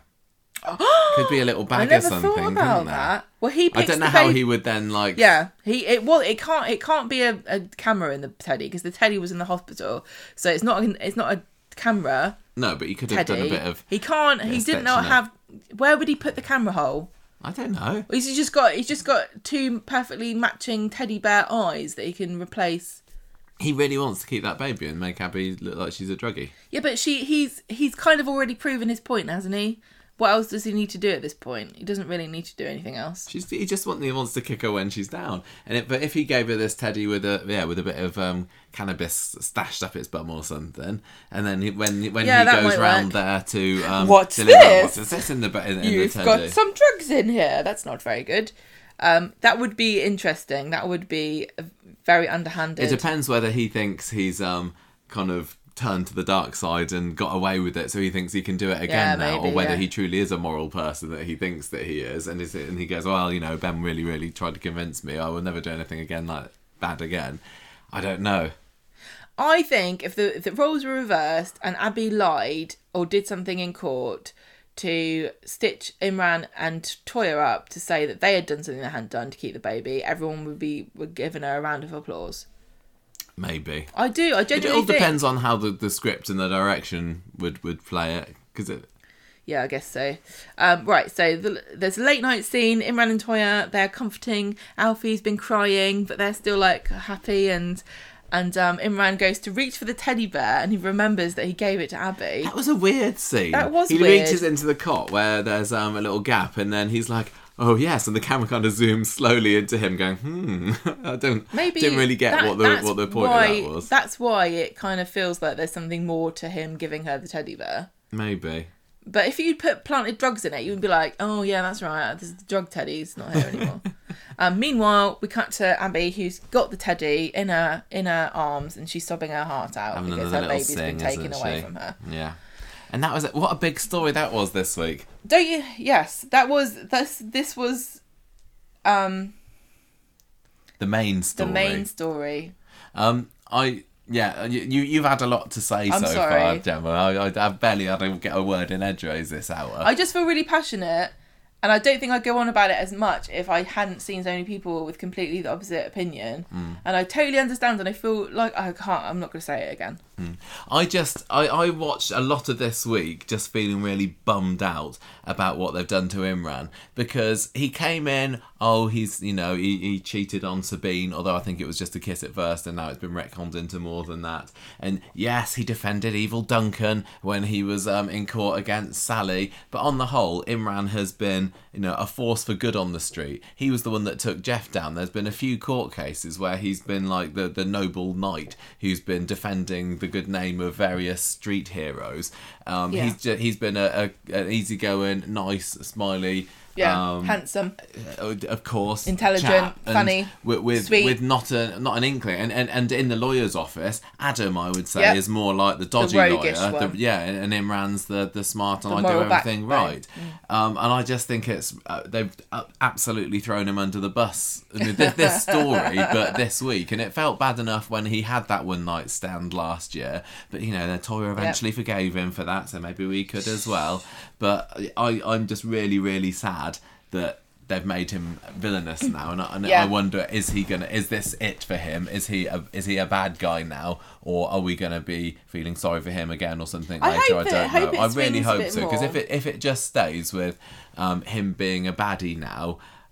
And, and it's not like he's not like a moustache twisting uh, Jeff Phelan kind of baddie, did he? But he's definitely crossed the crossed the line.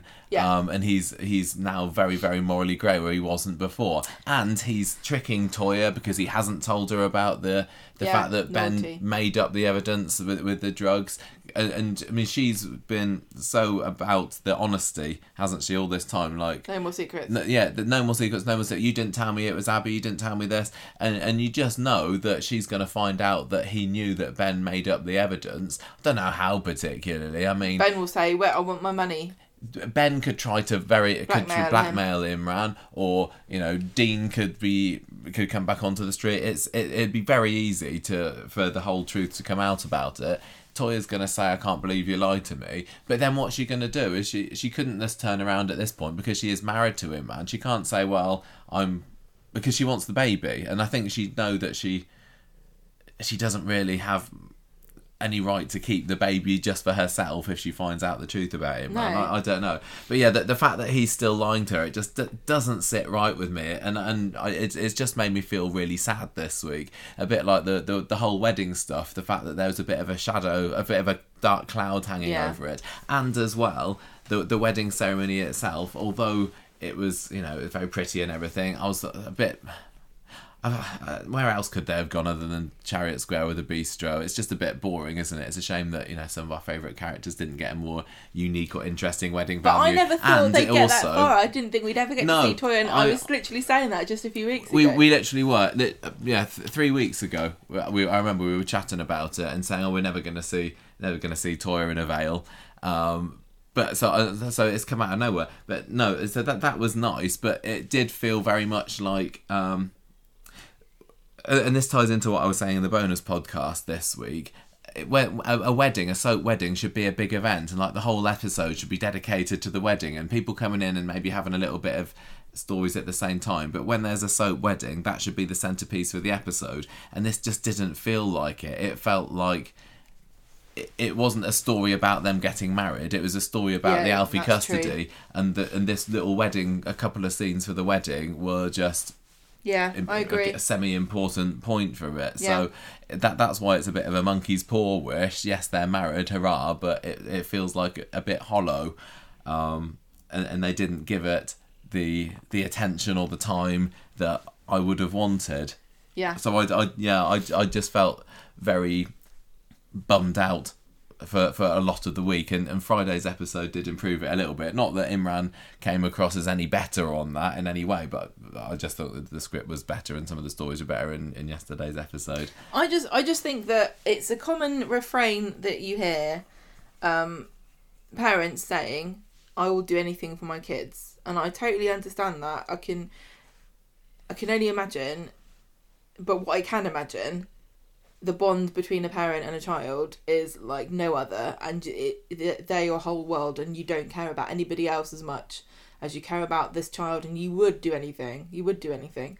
So t- so Imran lying in court because he wants to protect his son and also keep him makes total sense to me. It does, but it's there's Um, clearly we're not supposed to be thinking, "Oh, good on you, Ab- know, Imran, that- you did it for your kid." He's gonna get found think- out. He's gonna get struck I- off. What? I'm just saying I'm just saying I, I do think there's more sympathy for women who do immoral things for their for, for their children's benefit than Imran's getting. Well, the fact that Abi completely got away with kidnapping Toyah earlier, like we said, is certainly testament to that. And I don't agree with what he did, but if you were literally and if it were the thing is, if it if, even if it only boiled down to I want my own baby, I want my baby, I want I want to have my baby and I don't want her to have the baby because I want the baby. Even if it just boiled down to that, it would be understandable. But it's not just that, is it? It's I don't want this drug addict to have my baby Yeah. because I'm scared of what she might do. I, I wonder whether even if he hadn't had that evidence fabricated, whether they would have got it anyway. I honestly think that they would have, and if they hadn't, uh, they could have mentioned the other things that she's done, like Yeah. kidnapping Toyah and trying to kidnap Alfie. I don't know what she was thinking. I, I know that she didn't do it in the end because Toyah stopped her. Who knows whether she would have actually gone through with it? Would people have been sympathetic then? Would they have been on Abi's side if she went on the run with the baby? What did she think she was going to do? I just, I just, I understand. I understand the impulses, but I just think that just because you're really sad about something doesn't mean that you should be allowed to um do you think that? Do you think there's any chance like. that because Abi's so down in the dumps about everything now that she will go back to drugs. the thing is if she does then everyone will blame Toyah and Imran and not Abi Yeah, they will do it. they'll say it was her their fault because they made her really really sad Even though it looks like there's possibly no coming back for Imran about this, I hope that Toyah is able to turn around I think in the, that they the are viewers' favour. future proofing I mean, her by not letting her find out what he's up to If if Dave if she does find out about it, then would she dob him in? Would that would that redeem her in the eyes of viewers? Would if she finds out and then she doesn't do anything that's really that's like well bye Toyah no one's ever going to forgive you Mm. but for this but if she doesn't do anything, it'd just be because she would think that she would lose the baby if she did. It's a great, it's a really great story. I'm just not necessarily enjoying watching it I just wish that it was more. I just wish that it, it it feels. I feel like they're doing a good job because I feel both. I feel sympathy for everyone in this story, and I and I want everyone to be happy, but they can't be. Mm. Um, and I just obviously have a different opinion to the vast majority of people, and I too I do understand how you could watch it and think, oh, Toyah and Imran so smug, they think they're so great. There's also class stuff in here as well because if Abi went in there and she was like.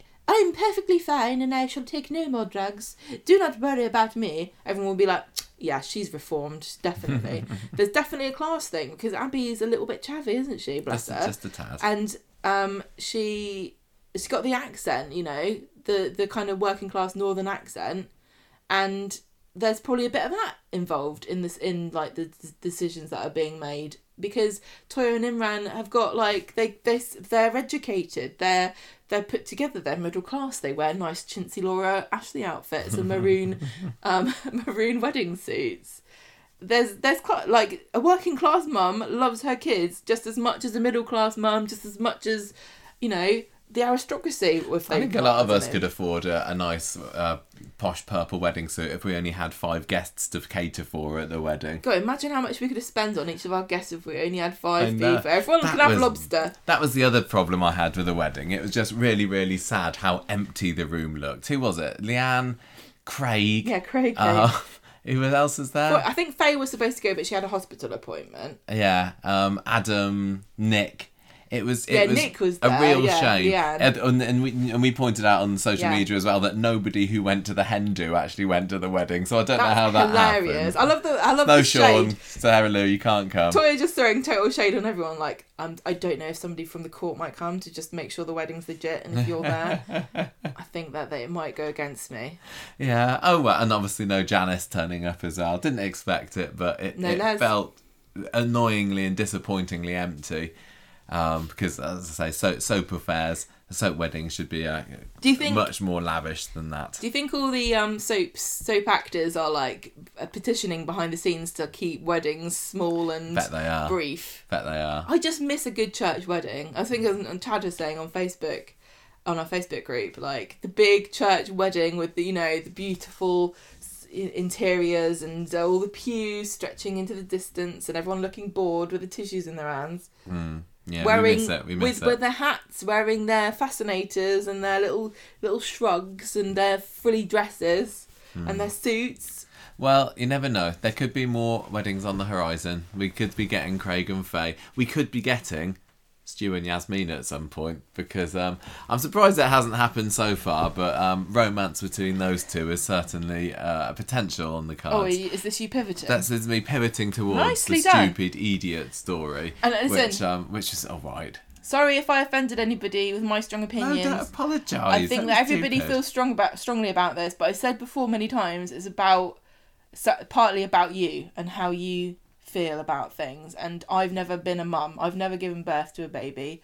So if you're a mum, I can imagine you completely siding with Abi because you know more than anybody what that bond is like, and Mm. I I don't understand it. Right. Speed Daal stuff. Yes. So um, we had this Eid celebration on uh, Monday. Well, it was going to. It was supposed to be a big thing that, that Yasmin and Stu and Alya decided last Friday. Let's let's whip something up by the next Yeah. episode. See if we can get uh, permission to close down part of Victoria Street. And um, and they managed to get a, a, a stall and a poster out of it or something, didn't they? And then they didn't have any customers in the end, so it was a bit of a damn squib at It wasn't- end. yeah. But it's um it was mostly because of Stu who um who tries to get Zeedan involved and uh, f- fails spectacularly at that. Um, and then the the main problem that kicks off the episode is that it turns out that Stu's not gone to get the food that he was supposed to get, so he ends up looking very flustered about this.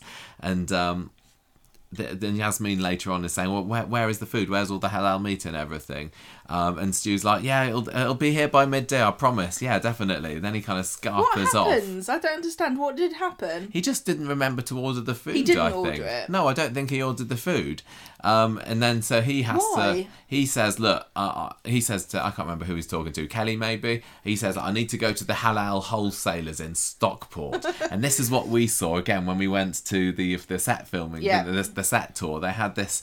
Um, corrugated iron warehouse with a big red sign set up in the Coronation Street um, staff car park. So that's the same car park that they use for the hospital and uh, Freshco's. Yeah. And um, just temporarily, this this halal wholesalers was set up there. Don't trust any hospital that also is a supermarket. It's pretty cool that they set it up for just one episode. The fact that it's in Stockport probably makes me think that they're not going to be using it again. So no, um, exactly. That's what I thought. Good job, good job. But anyway, Who did he go get- with? he goes with Ken, doesn't he? Ken's Yes. driving him there, and when they get there, it's all locked up because oh no, it's a bank holiday Monday. What I- are we gonna do here? Do you think that Stu? Why did Stu get Ken to go with him?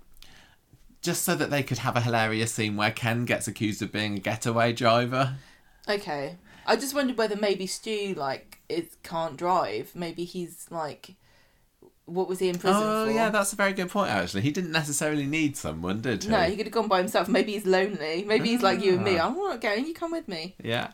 Um. So yeah, he he Yeah, goes maybe around he's the back. like had a DUI and or like he was in a ca- crash and killed Could be, somebody could or be. drunk driving or something. Yes, because he goes around the back to try and get into the place, but before long he's been um, carted off by a policeman for accusing him of trying to break in. This is when Policemen love hanging Ken around. is um, told that he's a getaway driver. Hello, they take them back to the police station. For some reason, they just rather than going to Stockport's police station, they go to Weatherfield. They like to go to his local, which is very considerate, so he doesn't have to very far to go home. Maybe it's like. Bethlehem, where you had to go there because you were born there. Yeah, maybe. for Maybe- Maybe that's how it works. So the Nazirs, meanwhile, are still on the street wondering where the heck Stu's got to, and they end up having to pack away because they haven't got any food. Zeedan comes along, though, saves the day by saying, I'm going to go and get some meat and veggies from um, from Debbie's, from the What- bistro. What? Why? Why? Okay. Why is Debbie stock halal meat? No, no, she didn't. I don't think there was any He's like, I don't there. care. No, no, he, uh, he's I know going to it's he's going Eid, to do a veggie curry. I know it's Eid, but who's Um, counting? Ken comes along and says uh, what's been going on with Stu, who eventually gets let out because Yasmin's been along to police station and corroborated his story. He was still trying to break in, and the policeman's like, "Oh, so so your boss told you not to come back until you get the meat? Well, that makes perfect sense." I could- just imagine if, like, you know. If, if you if you if they arrest an assassin, oh somebody told you to shoot this person, did they? Fine, I'll let you off. Oh, you've then, got a receipt. Okay. yeah, but uh, maybe they just don't want some paperwork on Maybe Bank they're Holiday like, Monday. I don't think this would go down very well if we Mm. arrested somebody for getting food for Eid. Is this a bad PR move? Right, If anyway, the Weatherfield reporter finds out about this, are we going to be in trouble? Is it like telling somebody off for stealing a turkey at Christmas? um, he he gets let off, but we, we all we do get one the free turkey. At, we get the information drop Mm-hmm. that he has not been out of jail for long. So they don't go any further into this this week, do they? So No. they, we're kind of left with the question of, oh, what is it What that was he- what he what's done? he been in jail for? Was it was it could it have been something to do with his driving? Possibly. Can I just ask But- another question? Why was he coughing for weeks and on end, and now yeah, he's fine? that they that's being forgotten Has about. he got? Did, maybe there's like something you get in jail. Maybe it's like jail dropsy, and when you come out, you've got a cough for like a month. Um, so he goes back to Victoria Street, get has a bit of an ear bending from Yasmin, and she says, "Look, I, you lied to me. You cheated. You tried to. You, you said you'd ordered the food, but you hadn't. I want you to move out. I'm celebrating Eid with the people I care about. You're not just you." like Geoff. You're, yeah, I'm get, I'm so fed up of Yasmin Yasmin's become a accusing bit of a people of. sourpuss. She she really has. She's there's only so long that you can be uh, that you can have sympathy for someone, and I know she had you know a year and a half, two years worth of coercive control. Well, she's but been- the, the character's just like she's just oh she's gets on my wick now a little bit. Unfortunately, she's just constantly saying oh you're like Geoff, you're like Geoff, you lied. Everybody who has It's been in a Geoff. scene with with Yasmin has been accused of being like Geoff, and again, yes, in real life she probably would do, but it's not You'd particularly feel- fun to watch as a viewer. Years. I mean, think about what Elaine was like. Elaine had left Geoff years before. I know, I know. And she came into the show like a quivering rabbit. Exactly, exactly. But um, I hope we get old Yasmin back. Uh, anyway, so Wednesday, um, Stu spent the night over in number one. Tracy goes into the loo and finds him um, having a fag on the loo there, doesn't she? Not that we see it. It was in one of those scenes where people describe And it. I'd I'm rather sure they'd shown it. Uh, our overseas friends know this, but he's saying smoking a cigarette. Of course. Um, so after a lovely hearty veggie breakfast and a chat with Ken, Ken says to Stu, "Look, maybe you should apologise to Yasmin." So Stu says, "Look, I've got an idea, right?" So he comes into Speed Daal later with his guitar and sings an apology song that Ken's helped pen for him. I enjoyed this. I can't remember himself- any of it now, apart No. from yeah, Ken Ken, giving Ken himself name a drops shout- himself. That's so that's such a Ken move, isn't It it? is, isn't it? I'll Put write, I will write you a song, but I'm going to make sure everyone knew it was me that did it. Yeah, that was like in the early 2000s when you had. Uh, you, I don't know whether you even noticed this, but the, do you remember the uh, R&B producer Darkchild? And there was these set of Ah. R&B songs that would go Darkchild Yeah. in it, and the, that's like Ken. Well, he's, that's what he's they the Darkchild of the street. That yeah, there's loads of songs like that. Like um, Lady Gaga does it sometimes. Oh, Or she yeah, says her name at the beginning of the song. Yeah, I suppose it's like a it's like a pa- painter doing a signature. yeah. Anyway, it doesn't work on Yasmin. She is not impressed with this song. Tells him to do Hates one, it. and says, uh, "This whole affair has reminded me how similar to Geoff you are." Yeah. Um, so Stu begs Yasmin to hear him out. such a miserable old bitch. He says, "I'm nothing like Geoff. nope, too tough Get luck, out. Stu. Off you go." And and she says to Yasmin, "Can uh, to no. Alya, can you believe that man?" And Alya says, "Yes, I can. Actually." She tries to convince Yasmin. No good though. And Yasmin says, "Look, Yeah. if you Yasmin says if you want to move back, Alya, you can. One thing Stu did do was make me see how good you are to me." Um, Why was she mad at them again? It was just over the Hashim business, I think. Oh, they killed a man. Yeah. Okay. And and and, and well, and the, the whole money laundering element of it as well. oh Um, oh, yeah. So Yasmin find so as Ali is saying, look, he just did a little lie. It's no, nothing to get so A lie is a lie. So Yasmin She finds Stu says. drowning his sorrows later in the pub and apologizes to him and says, "Look, you can come back and stay with She's me just if you like." invited everyone to live with her in the space of like a week. She's like, she's first of all she kicks everybody out, and then she's let everybody come back in. If I was them, I think I would say, "No, Gran, it's okay. I am a fully grown adult. All these people are grown adults. All of them have jobs. Why are they living with this crazy woman who, at a flick of a finger, can decide that she you've offended her so much you have to move out?" I know. She's literally, I know it's turned into a joke how often she kicks people out of that house. Um, Friday's episode, they have a little meet up in the cafe, Stu do and Stu and Yasmin. When he's in the loo, though, Probably she smoking a fag. accidentally, probably, she accidentally knocks over his bag and then finds a box in there, which has a sneaky look inside, and there's a heart pendant. Oh, dear. So at work later, You know what this is a love actually moment. Yeah. yeah. She's love actually it. Yeah, at work later, Yasmin says, to you, oh, thank you so much. I found, I, I'm sorry, I just had. No, she doesn't even say, she completely lies about it, doesn't she? Which is massively hypocritical of her, considering Oh, what true. she was. She's, tell you what, Yasmin is just like Geoff, She's isn't Geoff, she? yeah. She says, oh, I just, it just knocked over and it fell open onto my lap and I saw the heart pendant. You liar, Yasmin, that's not what happened. You were just having a sneaky look. You. Curious thing, um, and she and uh, he says, "Look, it's not for you. Sorry about that. I wish you hadn't seen it. It's it's for my daughter." And Yasmeen's like, "Oh, another revelation." So there's two revelations we've had about Stu this week: jail and daughter. Also, he says, "Sorry, that's not for you. I got you this Joni Mitchell CD." Um, yeah, so, we, so Yasmeen starts prying about his little girl, um, who's apparently called Bridget. I don't imagine she's a little. Girl. Not girl a little anymore. girl anyway. In his eyes, she is. Aw. That she's estranged. She's not seen her for years, but he's been sending her presents every year. Um, and uh, so I, I guess at some point we might be introduced to Bridget. Maybe I don't know. Bridget is a name you do not hear very much anymore, and it's lovely. Yes.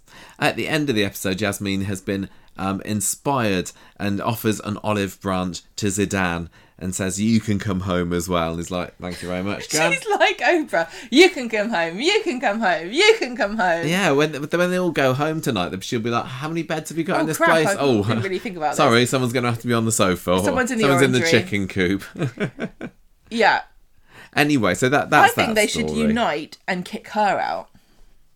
Yeah, they should. it's uh, it. Not not only is it just a joke how often that she's throwing people out. It's also the fact that she apologizes so quickly afterwards. Like this, the whole I'm going to throw you really out on. Wednesday, and then by the end of the episode. No, she throws him out on Monday, and then by the end of the Wednesday's episode, she's apologised. The the drama just doesn't stay there for long. I'm I'm kind of grateful because I don't want it to be strung out because it's just same old, same old. But it really did feel like a cliffhanger for a cliffhanger's sake. We don't actually want these two to not live together. So, but it can cause drama if she throws him out and then invites him back in. Um, any any thoughts or theories or anything here?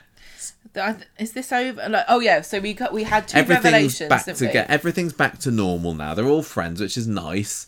But uh, Yeah, I don't care. I- I'm I'm, more, I'm much more interested in Stu. Out of this whole lot, Stu's the one that I got my eye on. So my theory is, um, based on the evidence, so he's he was in jail. He immediately was homeless. He's estranged from his daughter. He didn't mention his wife. He can't drive. Um, and he sends a presence. I wonder whether maybe he was driving the car, and he was drunk with his daughter in the car, Maybe. and maybe he um he maybe his the mum was in the car and she died. Maybe he killed her by accident. By, by dangerous driving, went to prison for that. He seems too Thing chipper. it's- if he's done something like really bad, he'd, he'd probably be acting more like he's got the weight of the world on him. Um, Or no, is he, it all once, an once we find out, then he will look sad for about three weeks. I hope that it's nothing too bad because Stu's obviously been written as a character we're all supposed to like and enjoy and not find irritating or boring or anything like that. We're supposed to like Stu, and I do. And it'd be a real shame if they give him some kind of tragic backstory like that, which they like, done- like they like to do when there's a character that's kind of fun and, and, and everyone loves them. They then load some rubbish onto them to say, "Oh, what a dark past." It's like not everybody needs to have that darker past. I know, but Michael, honestly, if you look back in your own life, you, every I think everyone's got a dark past or some kind of horrible, tragic thing that's happened to them. What's yours? I'm not going to say. Oh, trying to get some goss out of you there. Maybe, but I I don't know. I hope that they, I hope that this story doesn't ruin Stu. We've already had Imran ruin this week. Let's not have Stu too. Now, and I, I thought that's about it for that story, isn't? isn't yeah, not a lot to it. Not not a lot to it. Um, but um, the next one, the the Aggie story, I'm really really enjoying. Yeah, yeah, I think this is interesting. It's a, it's this is something new, isn't it? uh, yeah, as per normal with the Baileys, it feels completely and utterly separate to everything else that's happened on the street. Although, of course, it is tangentially linked to Peter's um, liver transplant operation. But no, I'm I'm loving this, and I think that um that Mr. Thorne is is turning into a great character. So, um, do you want to do a He's quick rundown brilliant. of what's been going on here? The actor who plays Mr. Thorne is so good because he's like so command like he feels like a real consultant like he's superficially nice he he's got this kind of charm that he can turn on and off he's very cold and calculating he's very Mm. very commanding suave, and charismatic and compelling um so mr thorne on wednesday he asks aggie to get mr barlow's blood results printed and left on his desk it This gets is a bit Peter Barlow. he yeah, sorry, yeah. He gets not Simon No, or Adam. No. He gets a bit snitty when um or Ken. No. Um he gets a bit snitty when she says, "Oh, you know it's all on the system. You can just access it." And he's like, "I actually need to papers in my hand, so just print them off, please." And then when he's he's doing um a con- the consultation with Peter, by the way, if you were worried, don't. He's fine. He can't find the results, and he and Aggie is like, "Bring them in, please." And she says, They're there. I, I put them on the thing. And then he looks around and f- finds them. And then she says, Don't worry, I couldn't find my head if it was screwed off, something like that. And he kind of gives her a look like, This will come up later. So he storms out later and lays into her saying, You should have put the papers where I asked you to. And she says, I did actually. And he says, I'm not going to be undermined like this. You're, this is your first verbal warning. And he does this in front of everybody. And obviously, Aggie's a woman who prides herself on doing a good job as a nurse, international nurse of mystery, and she does not like to be spoken to like this. Um, so her colleagues offer her support and um, says he's been like that for years. He knows the hospital needs him. They'd never get rid of him. Just keep your head down and it will all be fine. So he obviously is like a superstar consultant. This is the trouble.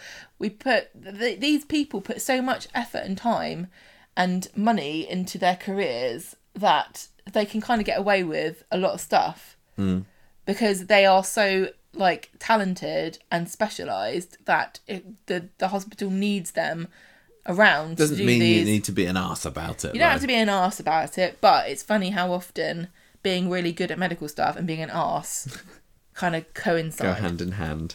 So, um, later ne- on, next, it's the key scene, isn't this it, of is the, story? pivot here where, where there's another development which gives Aggie the upper hand a little bit. She overhears um, Mr. Thorne on the phone joking about Peter, saying he's a degenerate and he's surprised he's still alive and doing well. And he's like, "This is my record-breaking liver transplant. You Yeah, owe me says- fifty pounds." No, it he it wasn't. It was um. He says, "I did it under under four hours. Now Yeah. you need to do the marathon in under two. So Oh, it just looks like they got some kind of lads bet going on here, like Oh, a challenge each other, taskmaster site kind of thing. Yeah, And, that's uh, right. That's and- true. And she's right, she's yeah. standing at I the got door. fifty quid from. No, maybe that was part of it as well, but I know that the marathon thing was definitely. She there. can hear him, and he knows that he's heard her at this point. He sends her off. I don't know whether he knows exactly what she's heard No, but he knows she's because there. he ends up saying on the phone when oh yeah yeah um get the report into me as soon as you can. He tries to hide it a little bit, Yeah. but he's yeah uh, he's probably worried about exactly what she has heard. So she's glaring at him, and um, in the pub later, she tells Ed about her day, and he's disgusted about this. He's like, I can't really, I can't really say anything bad about betting, you know, because that was my story. Do you remember? He sounds like quite a nice chap, does Oh, that I'd Mister li- Dawn? He sounds like a bit of a gambler like me. Maybe me. we could have a bet like I can build a house in a day. So um yeah, so he's disgusted by this, and Aggie's Aggie agrees, and she's like, you shouldn't say that about the patients. Everyone deserves a clean clean slate.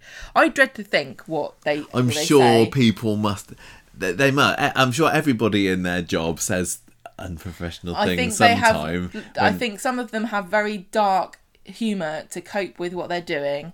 I don't want to hear about it. I remember when I was younger, when I was like a sort of very like uh, very like teen teenage late teenager, I had um to go into the hospital for for something under my tongue, and um they were telling me like it's possible that you will lose all the taste in your tongue. So I was very stressed out about this. And the man, so I was sitting there with my mouth, I had to have my mouth open and my tongue up in the air, so I couldn't speak. And the doctor was with two nurses and he was being incredibly racist about Japanese people. Really? And there's nothing I could do about it. I just had to sit there. And this, so this was like, you know 15 20 years ago that this hmm. happened and that's not that long ago mr thorne would have been sort of a similar age to be be saying things like that he's had a long career where he probably has been much more open about really inappropriate things mm.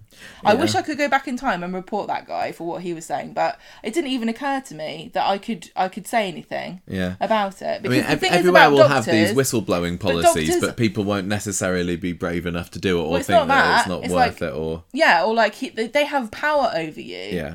They like, especially if say say you're Peter, what are you gonna do if you find out he said that about you? He's the premier liver specialist in the area. If your liver goes kaput, he's the guy that's going to be doing your surgery. Do you want to make an enemy out of him? Hmm. I don't. I.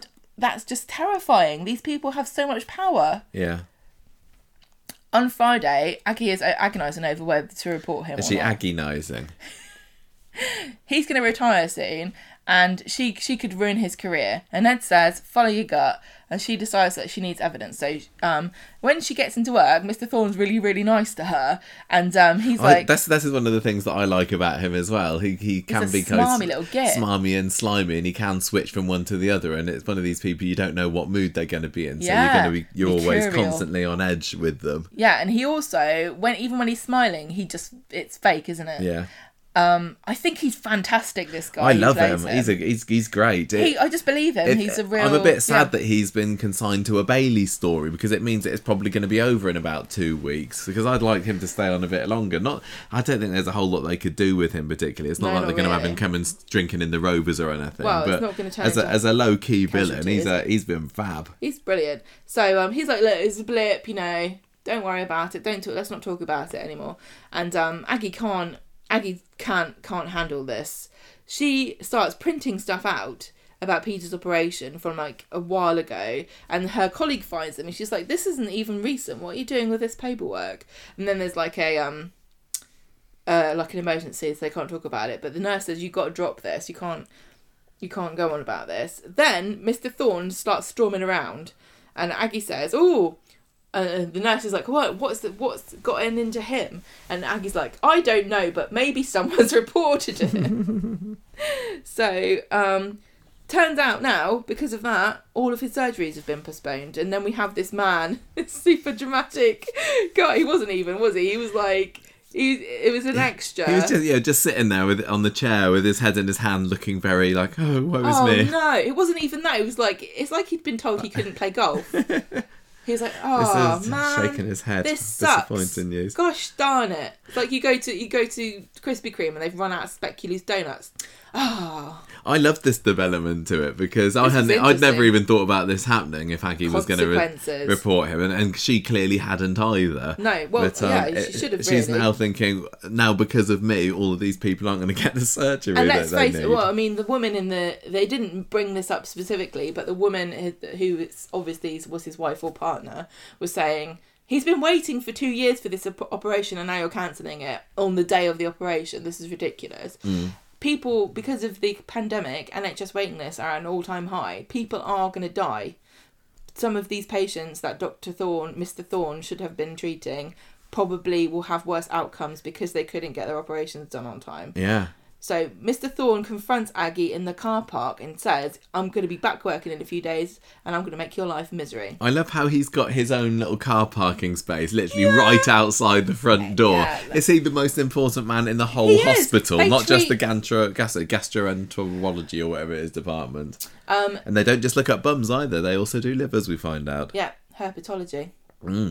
Um, what? the, the you got you got a little tiny bit of um a glimpse of how some of these consultants are treated when the nurse was talking about him. Like he was she called him Elton John without the costumes. Like they they're like rock stars. They Yeah. are.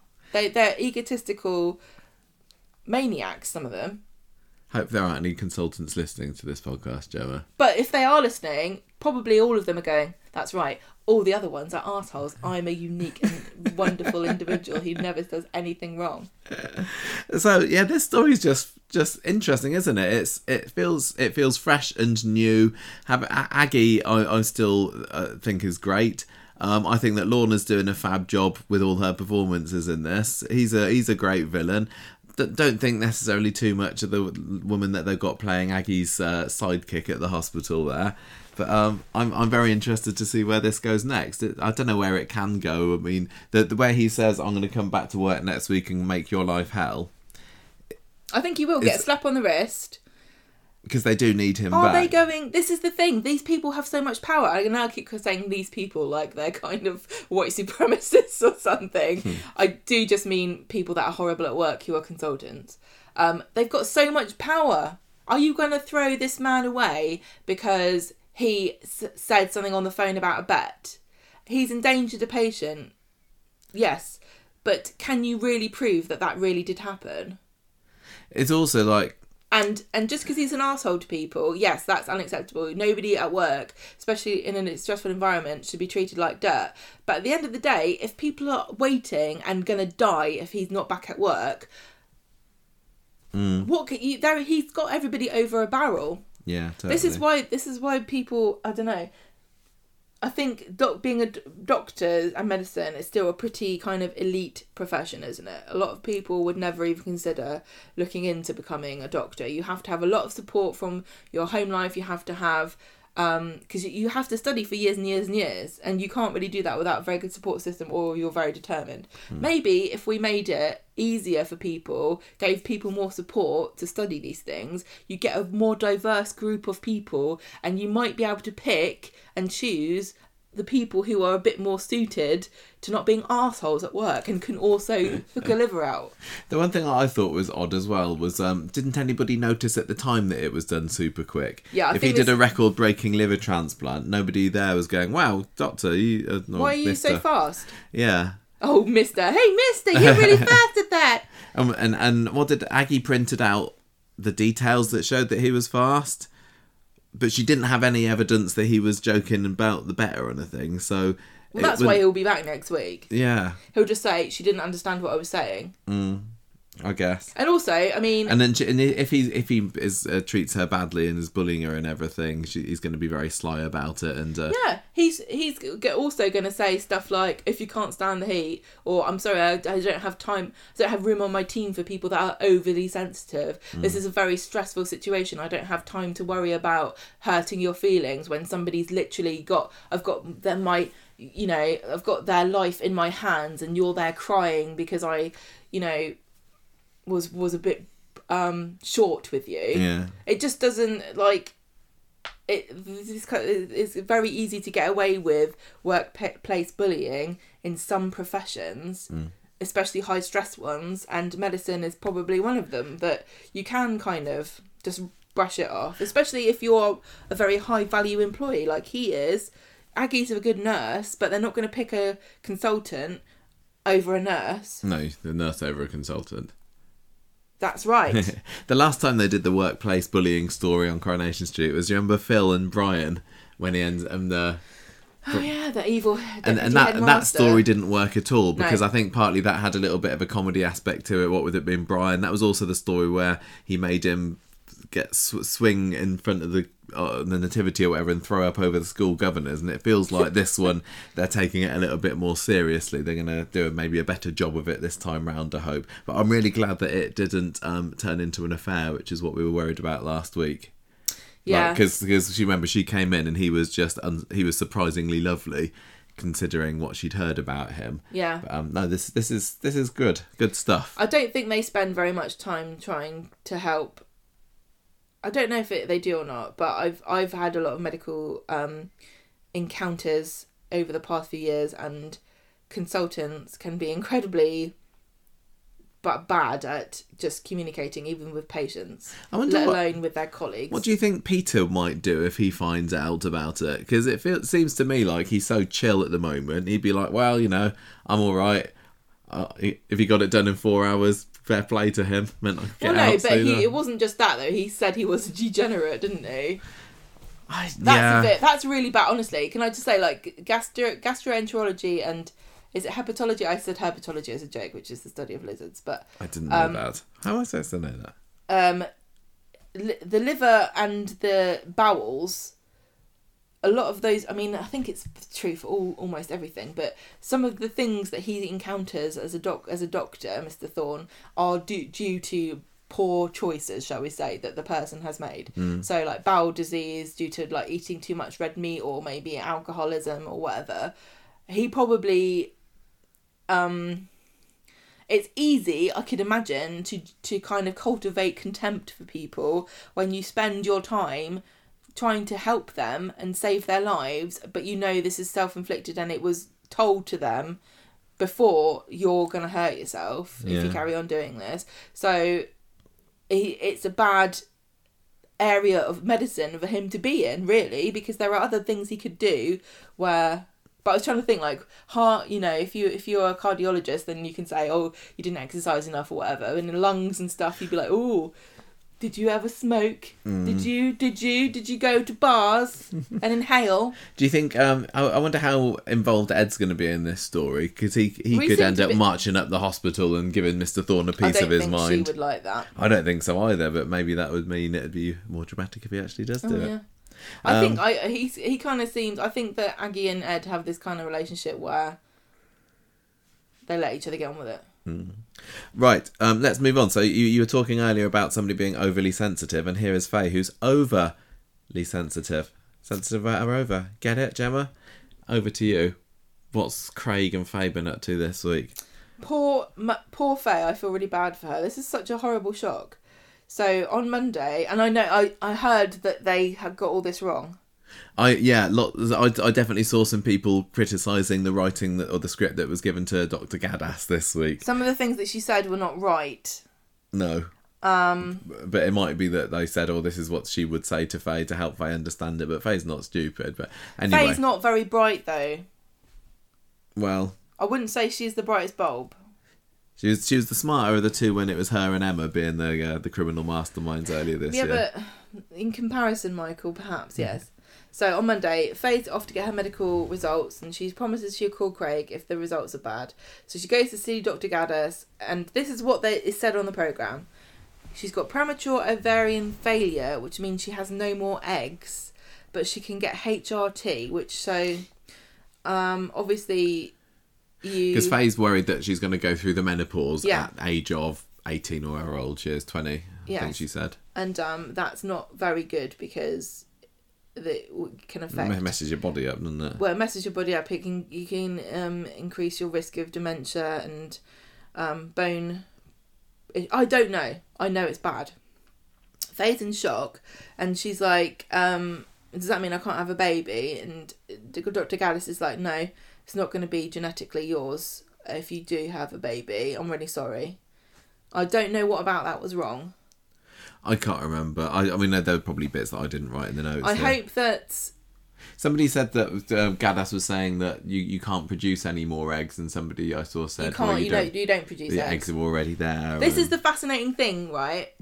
So, when your grandmother was pregnant with your mother, you half of your genetic material was inside her womb. So everybody has been carried in the womb of their grandmother and their mother. Don't you, doesn't that because as as you're a baby, as you're developing in the womb, if you're a female, your your eggs you you are born with all the eggs you will ever have. Hmm. So therefore, Interesting. it's like a Russian doll. so yeah, she's already had her, her all her eggs are already there, so that's not the problem. But when she said produce eggs, though, I'm going to give her a bit of an out here because I thought she meant produce Plop from out the from the fallopian tube. yeah. Like, there's two different meanings, isn't there? There's like I produce an egg for you, but I didn't actually lay it myself. I got it from the supermarket. Yeah, yeah. Anyway, But you can't buy human eggs from the supermarket. At least not yet. Maybe in the future. Craig gets home. He's worried he hasn't heard from Faye, so he leaves her another voice message. But Faye's gone to find Tim, and she tells him what happened, and she's uh, she's like aghast. she thinks the universe is turned against her, doesn't she, she's after Miley? And the other thing about this, I don't think they're going to bring this up on the show because it's too um, timely. It's only just happened. But there's a shortage of HRT in this country. So if I was Faye, I'd be wigging out about that as well because the thought of having to be on some kind of medication, she's probably going to have to take it until natural menopause, which is, you know, in your sort of mid 50s, I think. Um, so she's going to be on this drug for that period of time, and already there's shortages of it. That would freak me out if I was her. So, um, she, yeah, she thinks it's her fault. She thinks it's ironic. she thinks um, the universe really loves irony. Um, and she's being punished for giving Miley up. And Tim's like, don't think like that. You need to go and tell Craig. You need to tell him the truth and tell him soon. So she goes back to the flat and she tells Craig and she says immediately, I understand if you don't want to be with me anymore. She does that dramatic thing where she's like, I'll move my stuff out, I'll be gone before you know. And um, he says, No, listen, I do want kids. I do want kids with you, but I want I want them I don't want to just have kids. I want to have kids with you. I love you. I want to be with you like forever. Oh, so sweet. On Wednesday, Craig tells Beth about Faye's news. It's all a bit awkward because he she then says, I don't know, are you going to stay with her or not? Faye arrives and she notices that Beth kind of leaves, kind of pretty sharpish. Craig says it was nothing. So then she asks Craig what actually happened, and he has to admit that what what Beth said. And then he says, then Craig says, we can adopt. And that was that. Um, so you, you were feeling. I think Craig should have a one night stand with Kelly yeah. because she's a druggie in the making. Just repeat the story Yeah. again. Yeah, why not? They've they've done lots of repeats in very short spaces of time. Why not another one? I probably seem as callous as Imran at the moment thinking about this storyline, but I, I couldn't give two hoots about any of this. And I, I know it's like, you know, a tragic situation and everything, but in in my head I'm just thinking, oh, here comes another Coronation Street character with another tragic medical issue, another another yeah another hospital story, medicine story that we've seen millions of times before. Another character who can't have a child, which again we're already in a story about somebody who can't get who can't get pregnant. I don't know, maybe Faye and Toyah will have some scenes together, um, and also the fact that I still don't massively buy Faye and Craig as a couple. They they seem to have. I know that they've been in and out of each other's um, Pockets. for, for, for many years now, but they've only just become a couple properly. She was away in jail for most of last year. They've only just moved in with each other. They, I don't think they've drummed up enough, um, you know, Interest. yeah, in interest as, as a couple for me to be really, really bothered about this, and the likelihood of them staying together forever isn't particularly high. I'm going to say just because they're so young, and most Coronation Street characters chop and change the partner that they're with throughout the course of the time they're on the show. So, yeah, struggling to be really, really sad for the for them as a couple. But you, you, you when we were watching it, seemed to have a bit more sympathy for Faye, didn't you? You had a, a, a beating heart within you, unlike me. You have never ever even considered wanting to have children, so you don't really see. I have.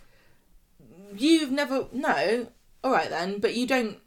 I've never thought, right, I really want to have kids now. Let's have kids now. So you don't. You don't understand like the perspective of somebody who has now been told what your future you thought would happen can nev- cannot happen.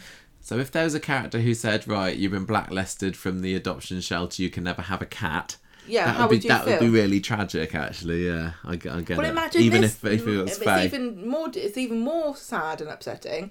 Imagine if you could give birth to your own cat, and you could just make as many cats as you wanted with your own body, and that and each cat would be a beautiful expression of your love. And then somebody said, "Sorry, you're no more cats for you. Oh, that's so sad. You'll have to, but have a second-hand cat." You'd be like, "No." Yeah, okay, I get Did it. you get it now? Yeah. I felt really bad for her. This is terrible. Um, and also the other thing is, men don't have the menopause. You don't. You don't have. Um, you don't have a kind of uh, connection to aging or your body, and you don't have a process every month where you have a period that hurts and is inconvenient, but is sort of a symbol of femininity, even though you don't want it to be. And I think women are. Uh, um, without our consent, forced to consider biology and our bodies in more intimate detail than than men are because so many more things happen to us Yeah. and so many more things are expected of us because of our biology. And so when something like that goes wrong, it's a it's a massive shock.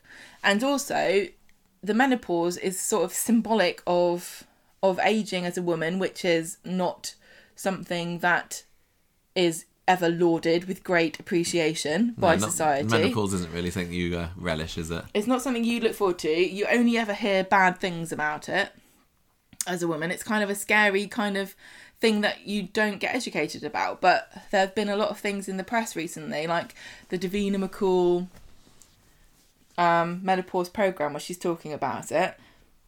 Has there? But well, yeah, because this is what I mean. You go through life, you don't have any, you don't understand this because it doesn't I have very affect narrow you. interests. it's not it's not interesting to you because it isn't it it's not affecting you. But if hmm. you're a man who has a wife or a girlfriend or a partner who's a, who's a female bi- biologically female you should know a bit more about menopause and women's bits and what what they how they work. And even women don't know enough about it. That's what this whole thing is about hmm. So i feel really bad for her because this is a massive shock I just wonder whether it's a bit of a and a and also mistake to give it to these two characters because Yeah, they're they're really not a that. popular couple. I don't know whether this could make them popular, but I I would I would say probably no. So if they wanted to raise awareness of this, it'd be maybe more of a better idea if they gave it to like I David and Shona saying that, possibly. yeah. But like, but but also the other thing about it is that Faye's saying to Craig, like, I wanted to bear your children and now I can't, and you therefore, if you stay with me, you can. You also this this doesn't just mean for me that I can't have children. If you stay with me, you can't have children Yeah. and I'm taking that away from you, and I don't mean to do it, and so I feel guilty and bad. I wonder whether this story would be uh, would have worked with um, Sarah Louise and Adam because they were. Oh, yeah, are they still trying for a kid at the moment? I don't know. I don't I haven't know heard the ding on the phone up on that. recently. Yeah. Um, I, Where's I her think app? that that might work a bit better. I think I would feel more sympathy if it was Sarah going through this, like a, a very early menopause. Um, but I don't know. There, there's still there's Oh, still time for it to work its magic on me. Poor, poor girl. I feel so I bad. I don't not like Faye. I mean, I was one of. The, I remember when she was a, a late teenager and everybody hated Faye. I don't was like, I think she's particularly kind of like her. interesting. Actually, I quite like her, but I don't know. We'll we'll, we'll see. It just hits differently. And again, this is what I said about it's all about you. It's not just about what the story is. It's about you as a person. And I don't feel I don't think you're a bad person because it does this doesn't speak to you. oh, good. Ima- I, I can only imagine if there was a storyline where, say, for example, David realizes that his Nintendo suddenly has stopped working and his save data has been oh corrupted. and you would be upset, and I would say, Well, I can't relate to this. I don't think this is that interesting. I, and I don't care. And you'd be like, Why don't they but he spent he spent that? hours on that, Gemma. Those those that's history. had a full Pokédex. That's his life. How many hours has he put into making sure that he had all the Pokemon? Yeah. Don't you care?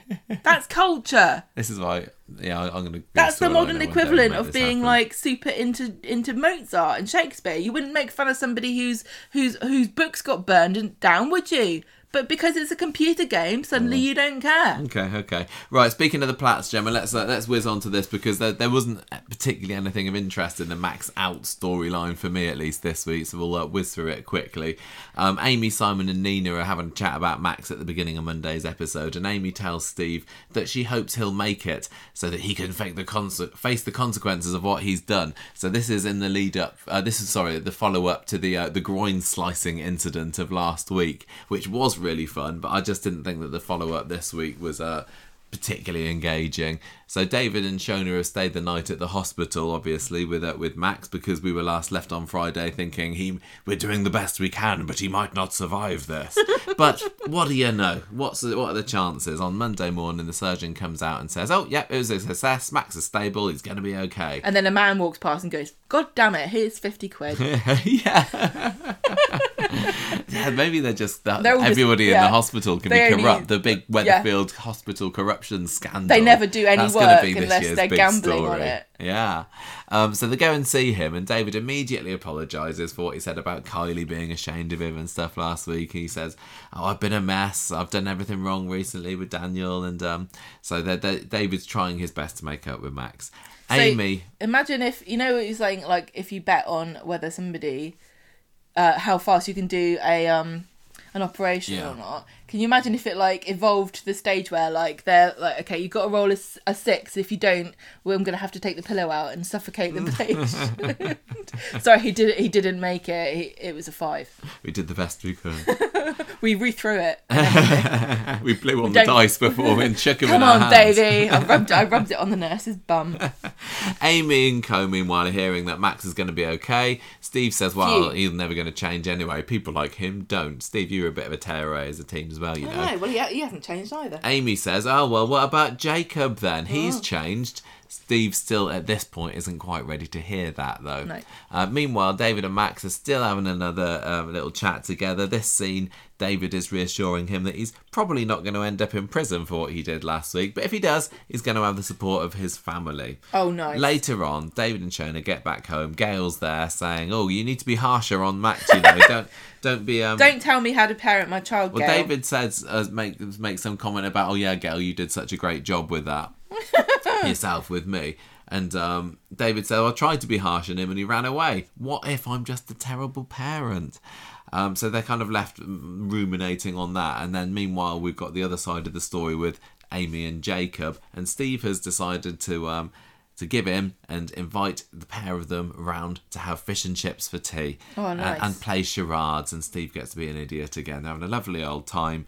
And uh, he, he says to Tracy at the end of the episode, Oh, I just wanted to see Amy smile. How lovely. I'd do anything for my kids. Wednesday's episode, David catches up with Amy in the cafe and, and says, Look, I'm sorry about.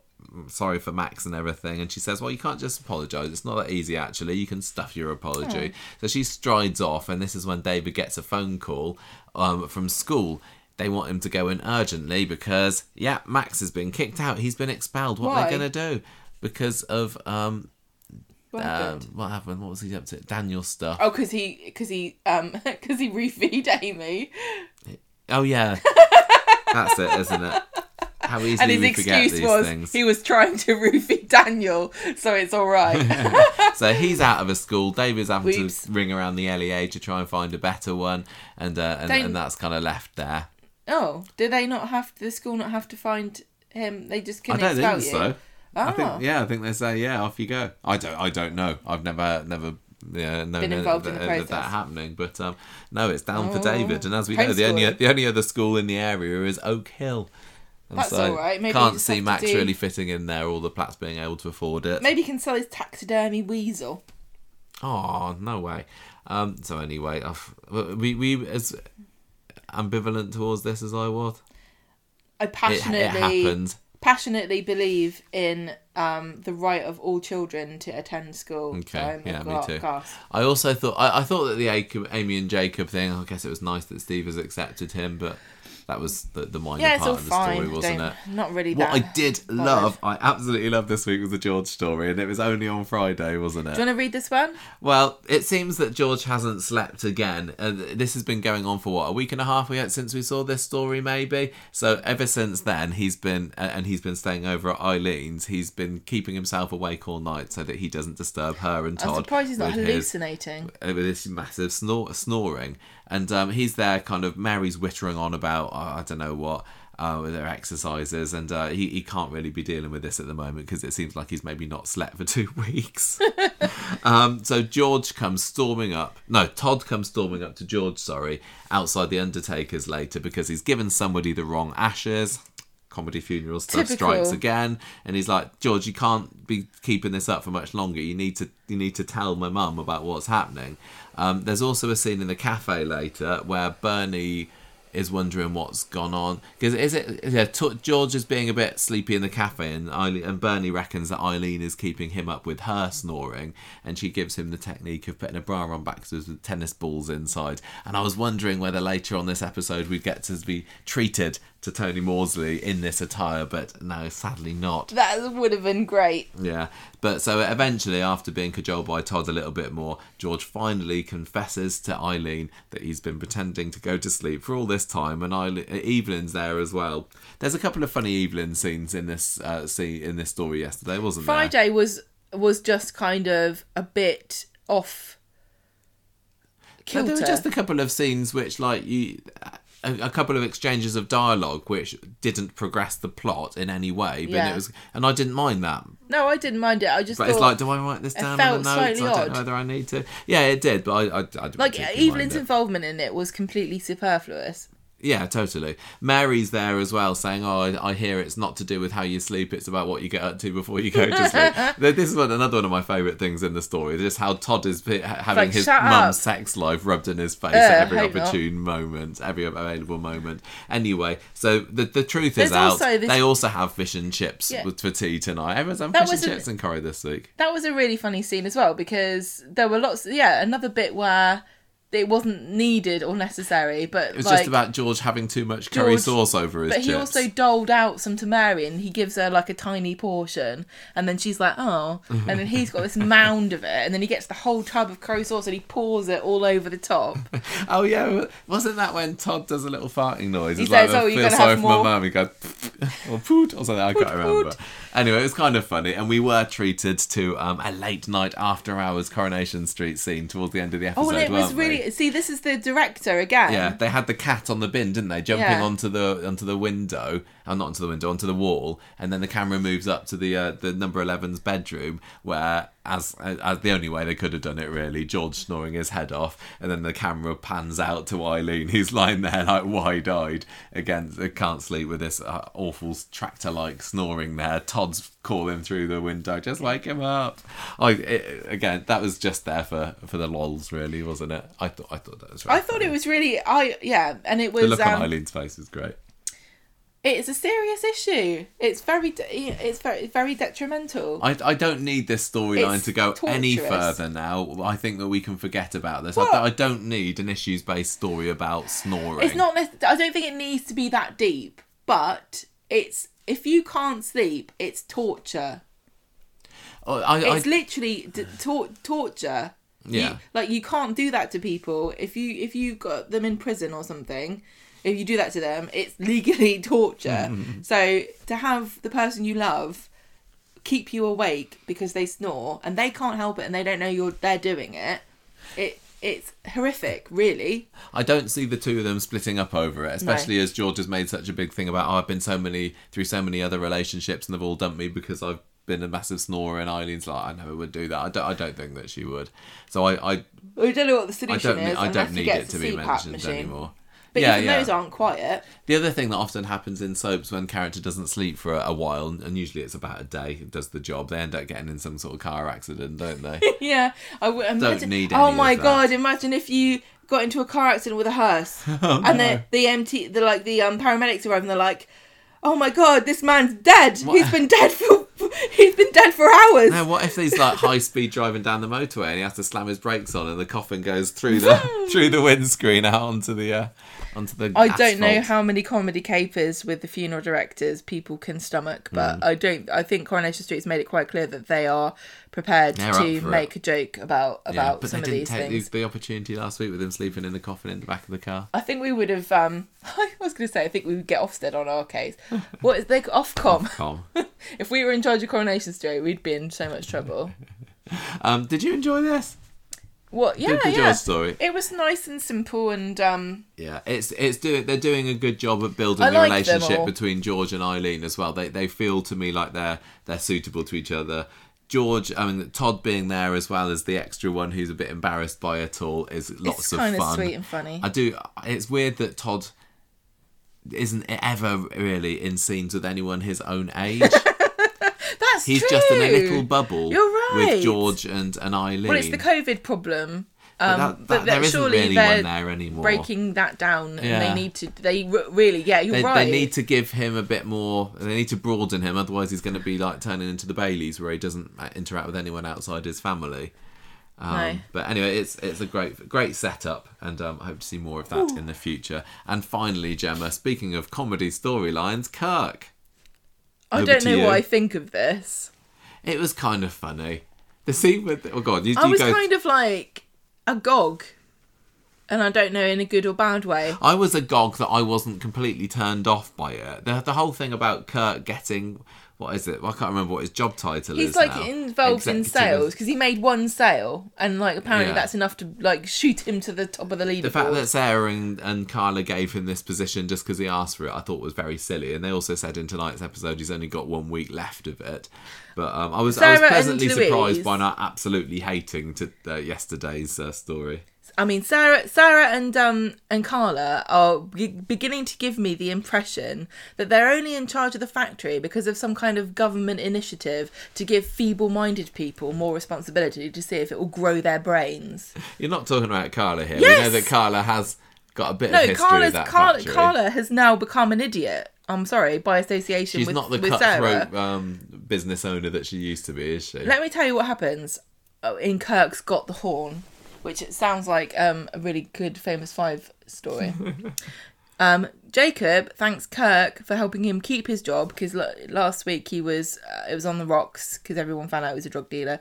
Kirk's still overexcited about this new position. He's got like a a suit on and stuff, and he says he's ordered something for the sale team, and it's air horns, and he's going to fire them off whenever he makes a sale to motivate everybody. And Sarah Faye says, and Michael love it as well, don't they?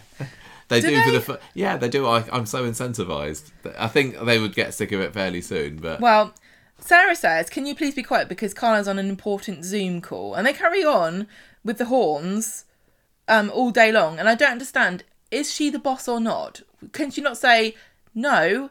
You're not firing off an air horn. People have scissors and needles. she needs to step up a In bit. this She's even factory. telling Kirk, "Don't call me Mrs. Barlow," wasn't she? he, he says, "Oh, sorry, Mrs. Barlow. I won't do it again, Mrs. Barlow." And she doesn't say anything. She just walks off like wincing. I understand it's supposed to be a joke. It's a different management technique. But it just seems like if I'm the boss of somebody and I tell them something and they don't do it, there's going to be a problem because what's the point of being the boss of somebody if they don't do what you ask them? Yeah, but they, they seem to only give this position to Kirk for a joke anyway, I didn't know, they? the whole thing the is whole just utterly ridiculous. joke, really. It's utterly ridiculous. Like if somebody's on a, so- a Zoom call for for to pitch a, for new business and you've got a, a simpleton in another room with an air horn going off every five minutes and you say, "Kirk, can you not do it, please?" and he does it anyway. Just fire him or tell him he's demoted. Aggie got her first written, uh, first verbal Yeah. warning, and all she did was Nothing. point out that she His had actually put his paper there, and I don't know whether he would actually have authority to, to give her Sarah's that. but- management style seems to be just going around going, nothing I can do about Yeah. it. Well, okay. Anyway, so the horning around continues, and then Sarah um starts to steal Carla's buns.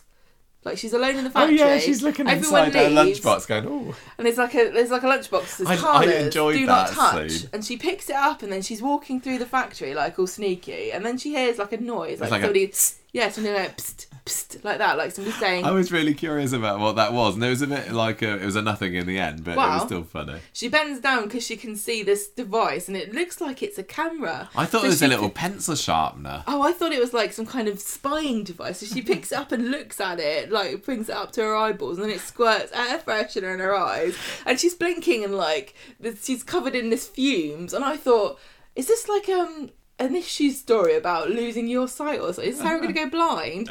But no, apparently you can take one one in the face and it's fine.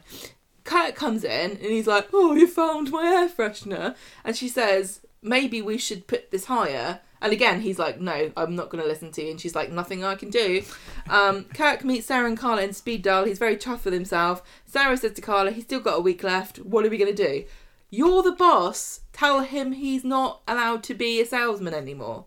The thing is, he uh, he seems to have got the support of uh, of the other workers, doesn't he? So I think it might be a, end up being a bit of a unpopular decision if they do decide to demote him, which is stupid because it should be them at the end of the day. But I do you think that Kirk is actually going to keep the job? I think this is doesn't deserve as much time as we've spent on it already. To be honest, this is all a bit frivolous and silly, and I, I don't think you're supposed to take this seriously. It was funny. It was weird. I thought it was a bit surreal. Sarah, holding the thing right up to her eye was one of those scenes like, oh, there's no water coming out of this hose. I'll just Yeah, hold it right up to my face to see what's going on. Is this bullet stuck in this gun? I actually did that once, when I was little. My my friend had a um. An Not with air, a real like an gun. air gun, like a, one of those like Yeah. air gun things, and it, I was trying to shoot it, it wouldn't shoot, so I looked down the barrel and fired it. I lived, it's fine. Oh, good. Thank Uh, there was nothing. Hmm. in there, but that was bad, wasn't it? Um, yeah, that's interesting. Good stuff, good stuff. And that that is it for the week. That is our, our lengthy discussion, eventually, of this week's Coronation Street. Um, Gemma, I'm going to pass over to you to give us your score first, because uh, I know what I'm going to give I can't recall if I was gonna if I was gonna say anything else about that storyline. There's nothing. To, there's nothing to it, is there? There was nothing. It was fine. It was funny. Um, oh, I was gonna say that that weird, weird anecdote that Sarah said as she was talking about Lady Gaga, Oh yeah. and she was like, "Oh, imagine if Lady Gaga," was, and she just said something really, She- really. she- no, she lame. said. What was the name of the woman she was talking about? She was like. Well, what if Lady Gaga says to so and so, "I can't do it," and the other person says, "You can do it"? It was something No, like that was that. it. That was literally it. And I was like, this is exactly what. Well, I said that's who wrote this. That's crap. And you said that's what she would say in real life. And I thought actually, Coronation Street doesn't often give people rubbish lines, but when they do, it's funny because it's like, yeah, this is what people are like when they don't know what to say. Yeah. Right, Gemma, come on. This week's scores. What Well, are you this had a it? wedding. Yes. This had a court case. Yes. This had a kidnapping. And also some other storylines. Um, I quite enjoy it. I think Fridays was really. I thought Fridays was good. There was a lot Friday of comedy. definitely saved the week for me. Um, I I think I'm going to give it a four. hmm I'm going to give it four. Guardian reading, bean eating, hypocrites called Laura Ashley. that that was a great. Uh, that was that in the hospital scene. I think that Abi called uh, uh, Toyah that. I thought that was brilliant. I feel feel so bad for Toyah uh, and for Georgia Taylor that her character is continually made fun of because of these her, these her eating. these traits here. Um, I am not going to give it a four. I thought obviously it was a big week, but because a lot of the week I was just feeling sad watching it, and I thought that the mm. wedding didn't in any way live up to my expectations. Oh, and I'm just happy we got one because I. pulled in, ran under the bus. Yeah, it's good that they've got one, but oh yeah, but at what cost? I'm giving it three and a half though, just to you know recognise the importance of it, and and Friday saved it to me. So I am going to give it three and a half. Harry Lodgers smoking on the bog out of five. Yeah. Um, character of the week. Um, I can't possibly give it to anyone in the Happy Babby Baby storyline because I wouldn't want to get lynched. But honestly, they are all as bad as each other. I think in that. Well, mate, I don't know. I, like, like you said, To- I don't think Toyah is in any way as much to blame as the other two. But I, I'm not going to give it to Toyah. I am going to give this week's um, character of the week to Aggie because she she stood up for what she believed was right uh, in the workplace, and I, I also enjoyed the fact that she had her story. Um, yeah, I, I, I, I think Aggie was character of the week this week. What about you? Are you going for Toyah? Yeah, Toyah. Ah, I thought you would. You've, you've given it to her for quite a few weeks in a row now, haven't like. you? I'm maverick. Do you, do you want anything else to justify, or do we know at this point? I think a lot of people keep saying, "Oh, she's like," and we've made jokes about this on on Twitter and stuff. It is really funny how, like, if you say anything remotely nice about Toyah, you get all these self righteous people replying and responding, like, "Well, actually, I think blah blah blah." But it's not a question of People are entitled to It's not, not- like Toyah as well. it's not a question of um Toyah snatching the baby because it, Abi has already not been given custody when there was no one else for the baby to go to. So the courts decided a month ago if it's a choice between Abi and anyone, literally anyone else, we're going to give the baby to literally anyone else. So Toyah standing up and saying, I think I can do a good job of looking after this baby because Abi's not capable, I don't think that that is wrong. So I'm giving it to her. Okay, Good for fair, her. Fair dues, fair dues. Right, um, well, that is this week's Street Talk done. Let's move on and do some feedback. No, news. No, news. News is next.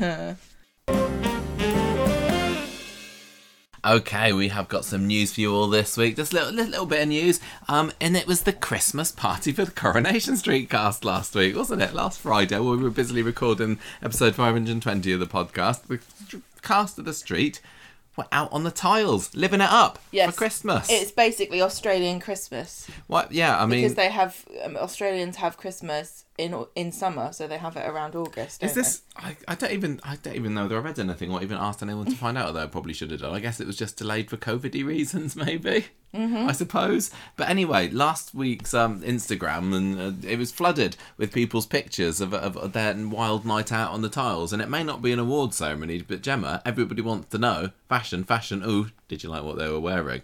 Let's have some commentary on the Corrie Christmas costumes. Costumes. Oh, I what they were wearing.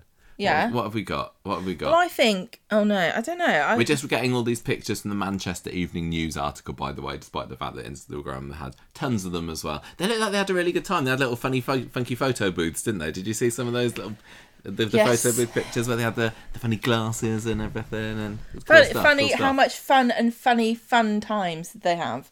So many. Many fun times. What did they wear? Get well, tell us some see, see, Car- Carla. Alison King. Alison King is wearing a a, a white maxi dress with black polka dots all over it.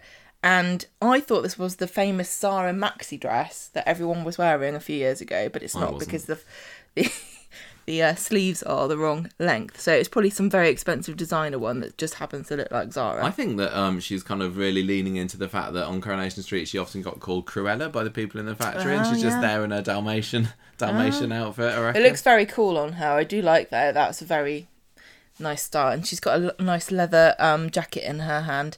And you've got Samia, uh, long. What's her name? I, I, I don't know whether Is it she's long- a Longchambon or a Um, Guardia or Samia. like I just call her Samia because we're friends. Maria Connor. And she is wearing. Is it a play suit or is it a pair of shorts?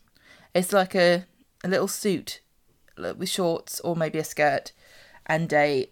oh, this is so boring. A shirt top. yeah, we'll just it's, do a um, few. We'll just do a Is it paisley?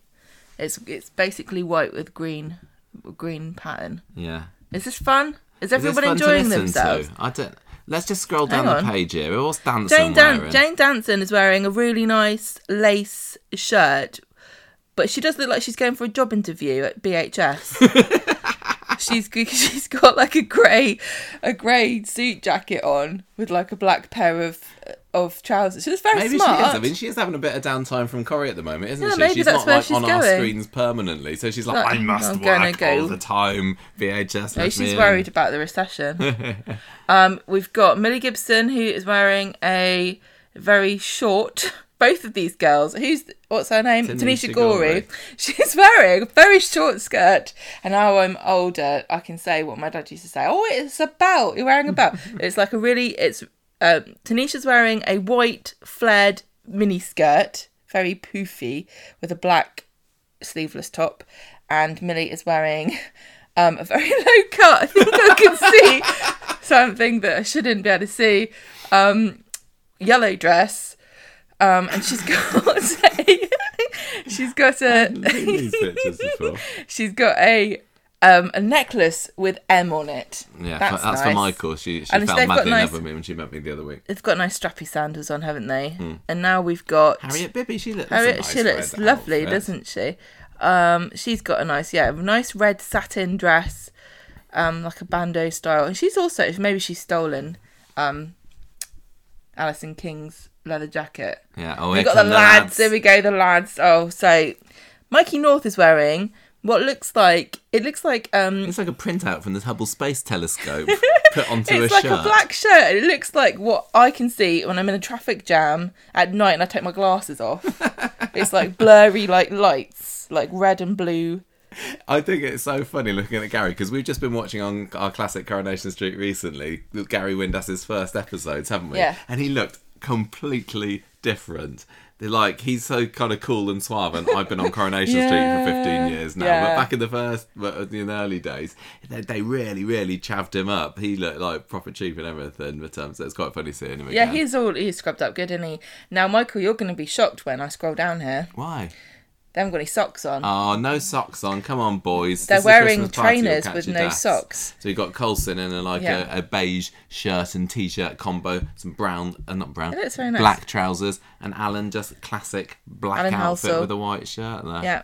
Who else we got? Is that it? Oh. no, there's. Ooh. Look at Jules this week. I know that's She a bit of a fancy one. is isn't it? wearing Julia Goulding. A really nice Buddhist yellow dress. nice. What is about- going on with this? What? It's just you know. So she's got strappy, um, strappy not, not sandals dress, on, You're talking about the mouth. um, and it's, it's got a strange. It's like a V. It comes down to a plunging V neck, and it's got like a bit of fabric coming out the front, like it should be in a bow, Hmm. but it's not tied up. and then she's taking Grandad to the party. Oh no, that's Dan Brocklebank. Horrible. he is. He just. He just looks like Billy. yeah. He's basically. very nice and very nice brown leather. Ah, look at this one. There's there's Dev. It's Jimmy in it. Jimmy he's Harkishin's come turned to the up party on his wearing a motorbike. motorbike helmet, which is very COVID safe of him. Yeah, exactly. Like, I'm not taking any chances.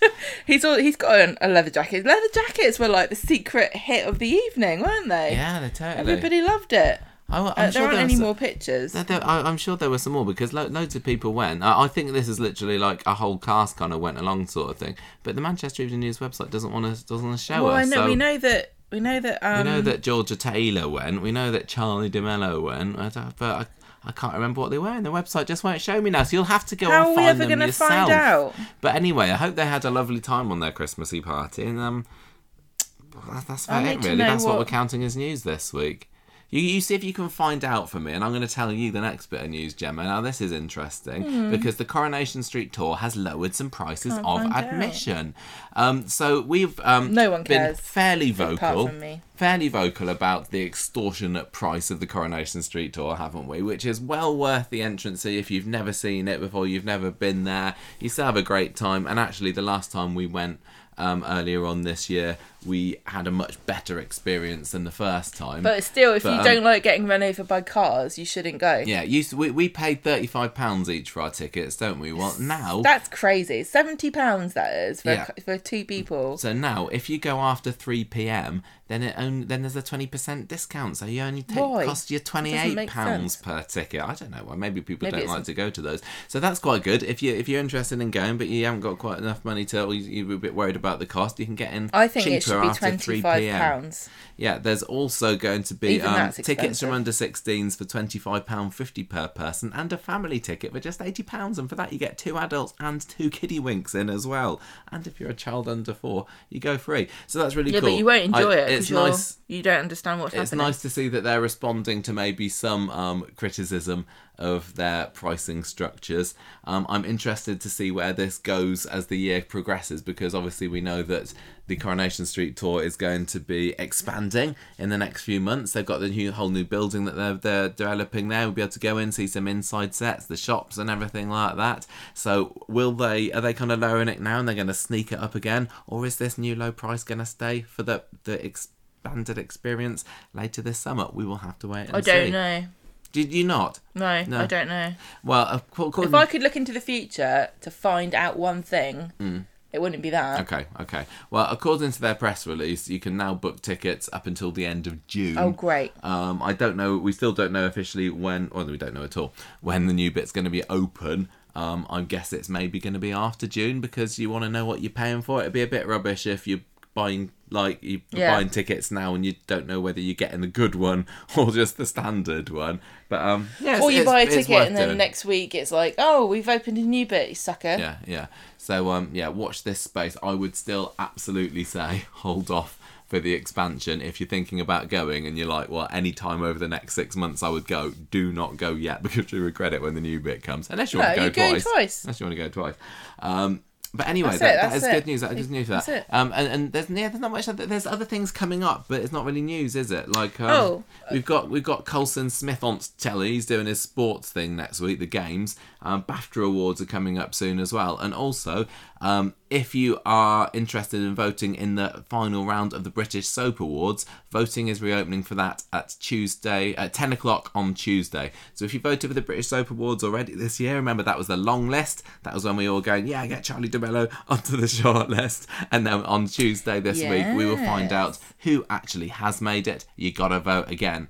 Um, and you can vote for your uh, your leading performer, your best soap, and your best soap family. So vote for the other hands there. Um, and that is it for news. No, it isn't. Oh, what have you got? I've got news because on. um, Mark Llewellyn is doing a tour. Oh yes, this is good as well. This is really great. So this is um, This is Mark Llewellyn, who's a who's a Yeah. friend of the podcast. We've mentioned him before. He's very He's very massive knowledgeable Corrie bloke expert. Yes. He's an expert on Coronation Street. up in Manchester, and he he's he has done tours in the past, and he's got Yes. another one coming up, hasn't he? He is doing this for charity, the Willowwood Hospice, um, and it's cheap.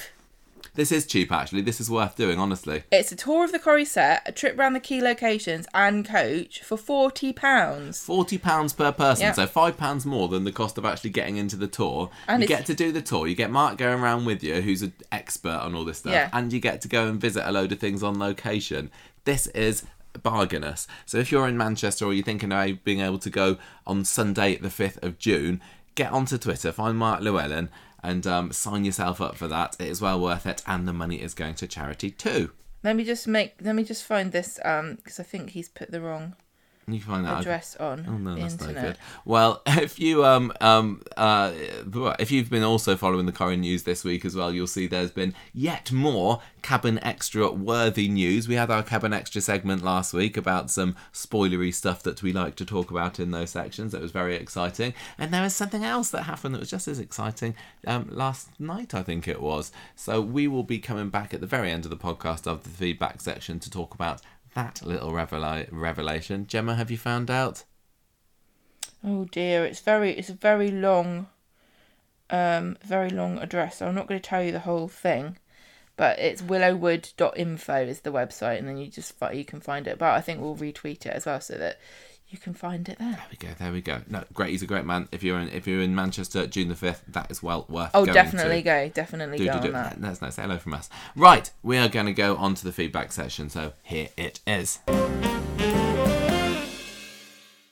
Okay, and onto our feedback to finish off the episode. Last week's um, episodes of Coronation Street scored 4.1 out of 5 on the Facebook group, so good week, good week. And um, from what I've seen so far about this week's episode, it's looking good as well. People seem to be really into Coronation Street at the moment. I'm, I'm enjoying it. There aren't too many too many moaners or detractors like us, are there?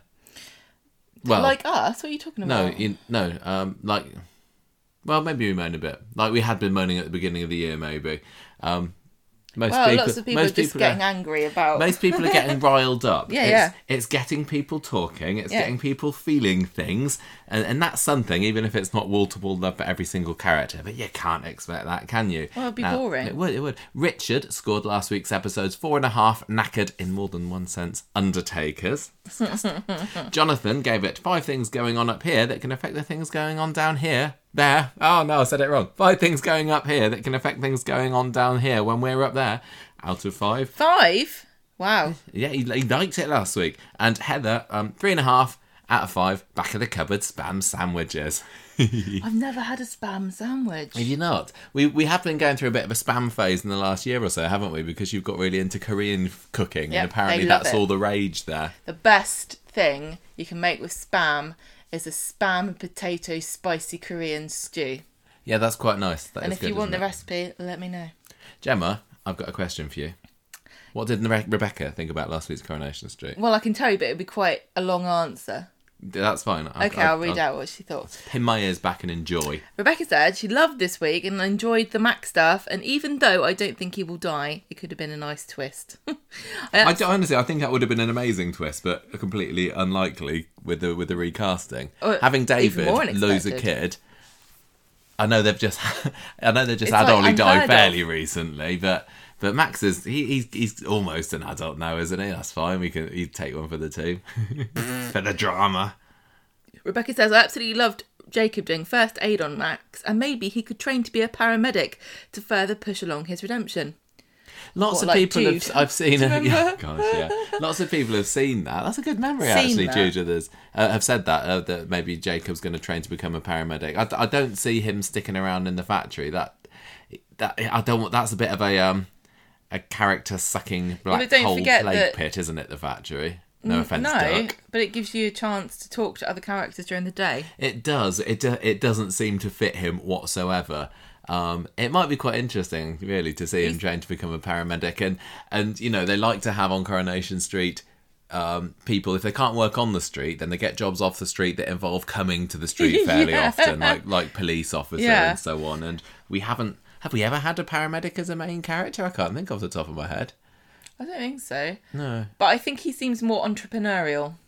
do you reckon? Yeah, I what think with all his drug packing and stuff. Yeah, I think I think he'd start his own business. If I was writing for Jacob, I would give him all the stories I wish that they had given to Chesney. Yeah. If well, if they if he was a paramedic, do you think he'd be able to help himself from like uh, taking a couple of uh, bits of. Bits and morphine or whatever? I, I, yeah, they probably don't count all that stuff.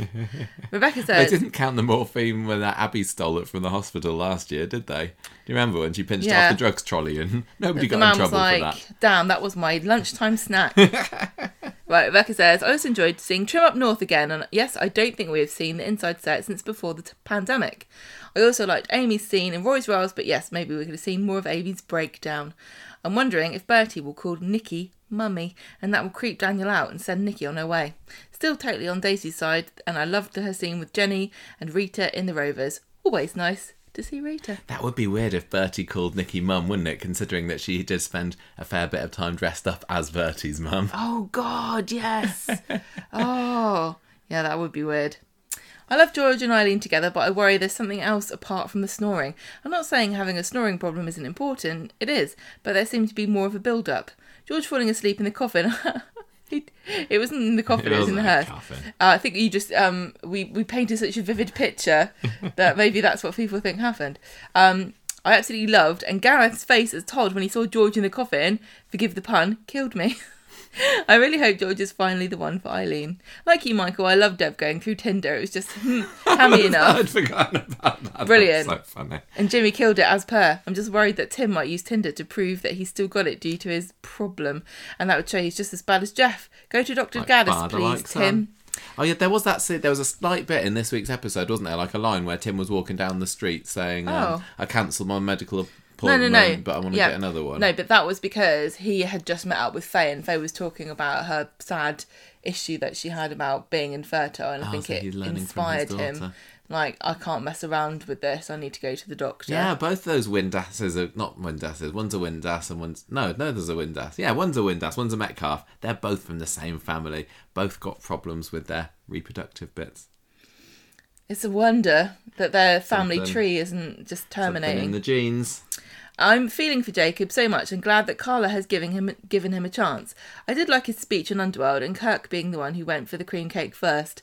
Also good to see Dirk again in what seems like forever.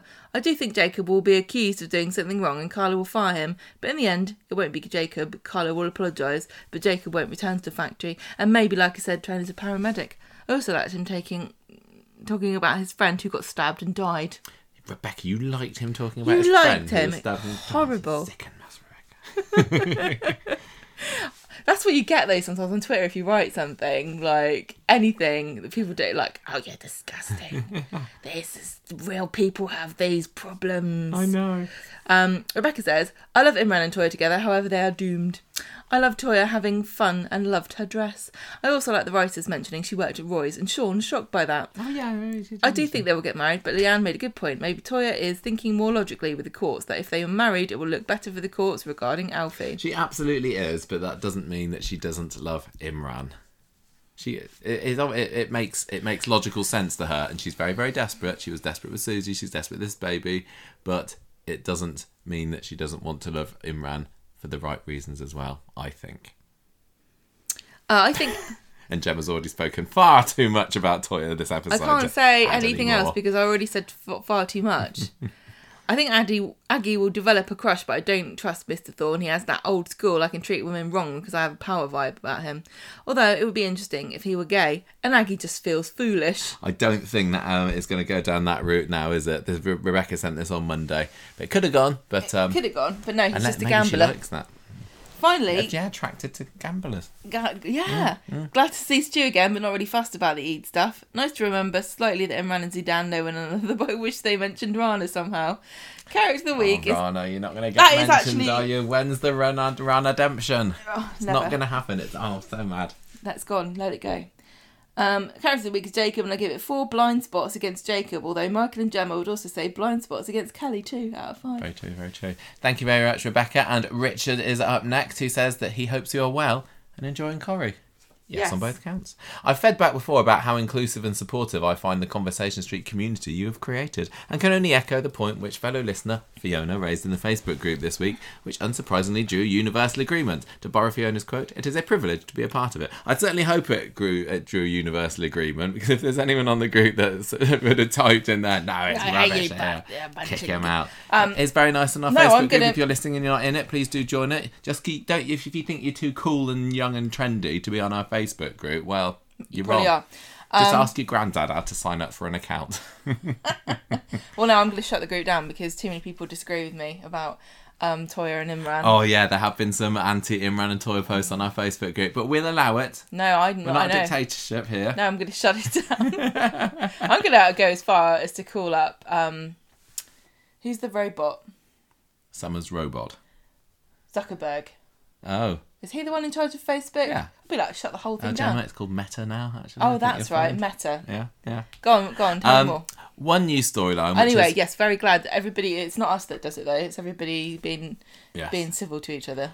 Uh, yeah, yeah, totally. I don't know how our Facebook group is so civil, considering me and you argue all the time on the podcast. I know.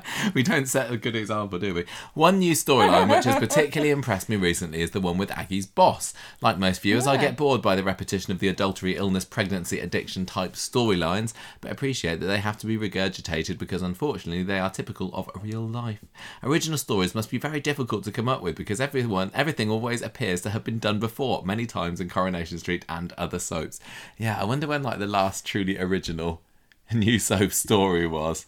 Well, that's why I think they start start doing more technology based ones. Yeah, they say, well, they can't. It's like, this oh, no can't have happened any, no one's been before. cyberbullied. Yeah, I mean, and, and there are there are so many untapped issues. I think is the thing, isn't there? Like every day to day domestic stuff kind of has been done before, but you know, I know that's the trouble, but let's look for another like, issue. oh, Skin lightening. Yeah, we haven't. blah, Nobody's done that one yet. You know, and Just what whatever what what are Holly and Phil talking about? What what sad story have they got somebody on the sofa crying about? Let's do something about that. maybe they have like um a session in the the Corrie writers or the storyliners or whatever to say like any drama going on in your family, like Oh. disguised as a counselling session. Yeah, yeah. And they invite They just steal everybody in. ideas. Yeah, I'll have that. Thank you. Um, Um, well, I think they oh. should go to to Hire magazine for some inspiration. Oh, my yeah, this dog week. married my husband. Yeah. or the other way around. I think the husband married the dog. yeah, dog married a husband. What? That's Um, stupid. That was yeah. I think well, who was it? Max and uh, someone else. Is it Evelyn? Maybe Bi- would Bernie reading? Bernie and- reading and, um, that this and week. uh, Yasmeen tried to read it, but she got told off. Oh yeah. Yeah. What's the problem with Bernie and Yasmeen? Bernie was really horrible to Yasmeen, and I don't get why. Is it? Is it something And I saw the, somebody else saying uh, why. to do with the money? I don't know. I don't. If anyone care. knows, tell us because I don't think it's. I think it's well remembered No. what that what the act. Okay, I'm going to carry on. Is. Richard says, We know the added pressures on our National Ser- Health Service Um, uh, we know the avid pressures our National Health Service has faced over the duration of the pandemic, so I hope that Dodgy Surgeon story doesn't slag the profession per se, but I think it's an interesting story concept which I look forward to seeing develop. And if it gives Aggie involvement in a juicy storyline, all the better. I mean, I, I think it's good that they're showing that doctors and surgeons or whatever can be nasty pieces of work because if the whole think so, profession yeah. is because you know let's clap everyone that's ever been in the NHS and nobody could do anything wrong and that gets a bit a bit sickening a bit twee doesn't it there are there are there are gits in all um, walks of life Well, certainly there are very few professions that get such universal universal adulation as like working in the medical field, and um, you know they they do get paid. They're not like doing it out of the goodness of their hearts.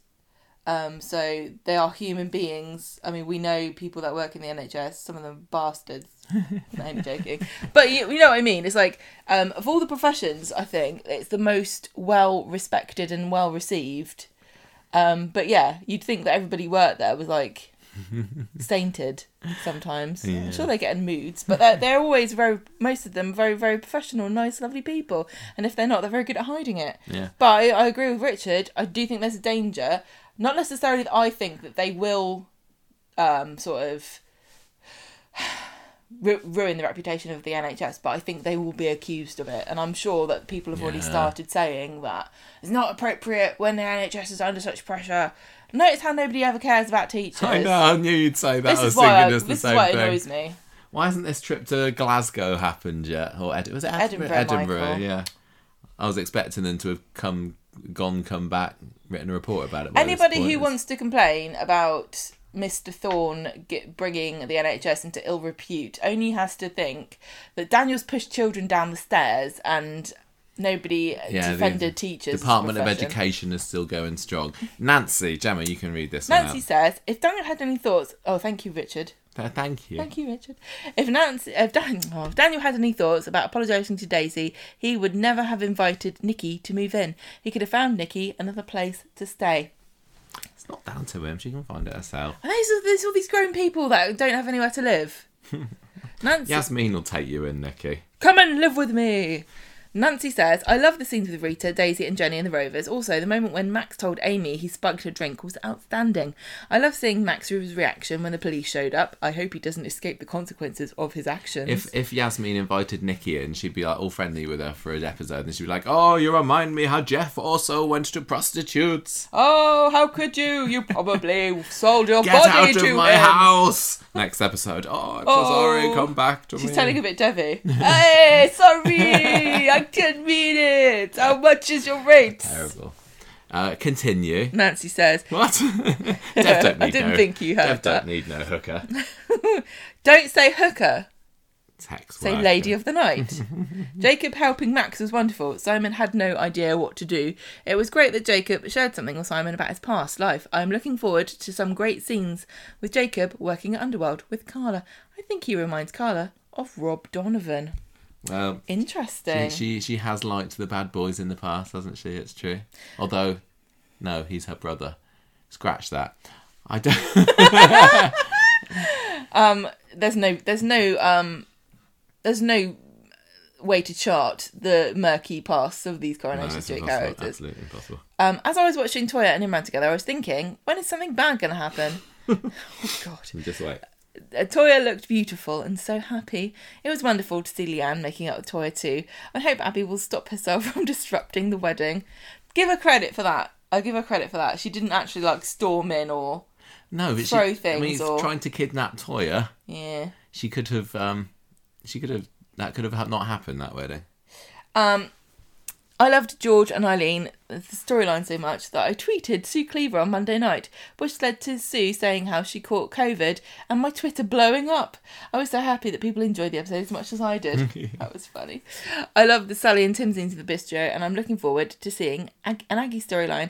I give this week's episodes four grey hoodies out of five. The character of the week is Toyah. Uh, I give a huge shout out Jacob. I do like Eileen. I'm glad that she's got a story, even if it's just a mini one, because she's barely done anything since.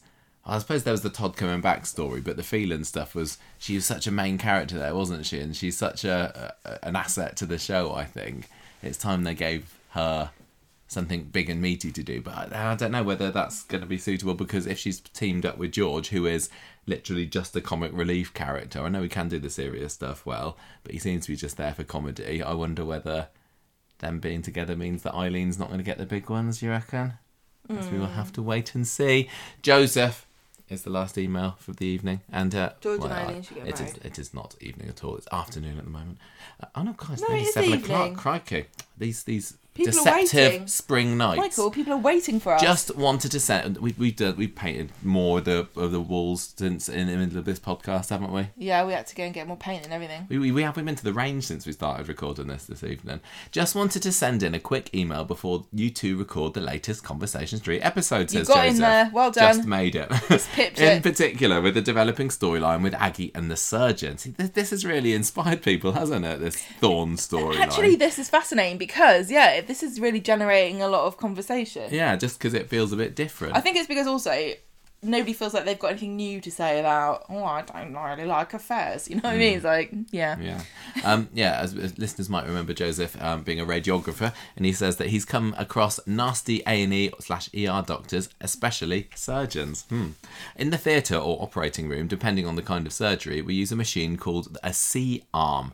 Just as the name implies, it's an X-ray machine that's shaped like the letter C. We use this particularly for orthopedic surgeries like feet, ankles, elbows, etc. I've been part of many lower back, mid back, and neck surgeries. Oh. Of course, it is pretty stressful working in the theatre. For some reason, these surgeons, some, not all, end up having this God complex mentality where they can treat nursing staff and anyone involved in the surgery case like you total, like total, you know what. I've been yelled at at the oh. beginning. It's quite shocking. Eventually, I've personally brushed it off. couldn't See, this is really that. interesting. Someone having personal experience with that, and I can totally see how for some surgeons whose job it is to you know, save people But in inverted commas, they might get that Wouldn't kind of you really complex. get egotistical? I think it would go to my You're alive head. because of me. I would be like, I'm literally save people's lives all day long. What do you do? Get me a baguette. Yeah. Ah, interesting. Um, I, may, I so I, I refrain from it for the good of mankind. I just sit at home and don't do anything or contribute. There have been times when we're waiting to do a case and the surgeon themselves were busy texting or talking Oh on their phone, acting like a teenage girl. Yes, I went there.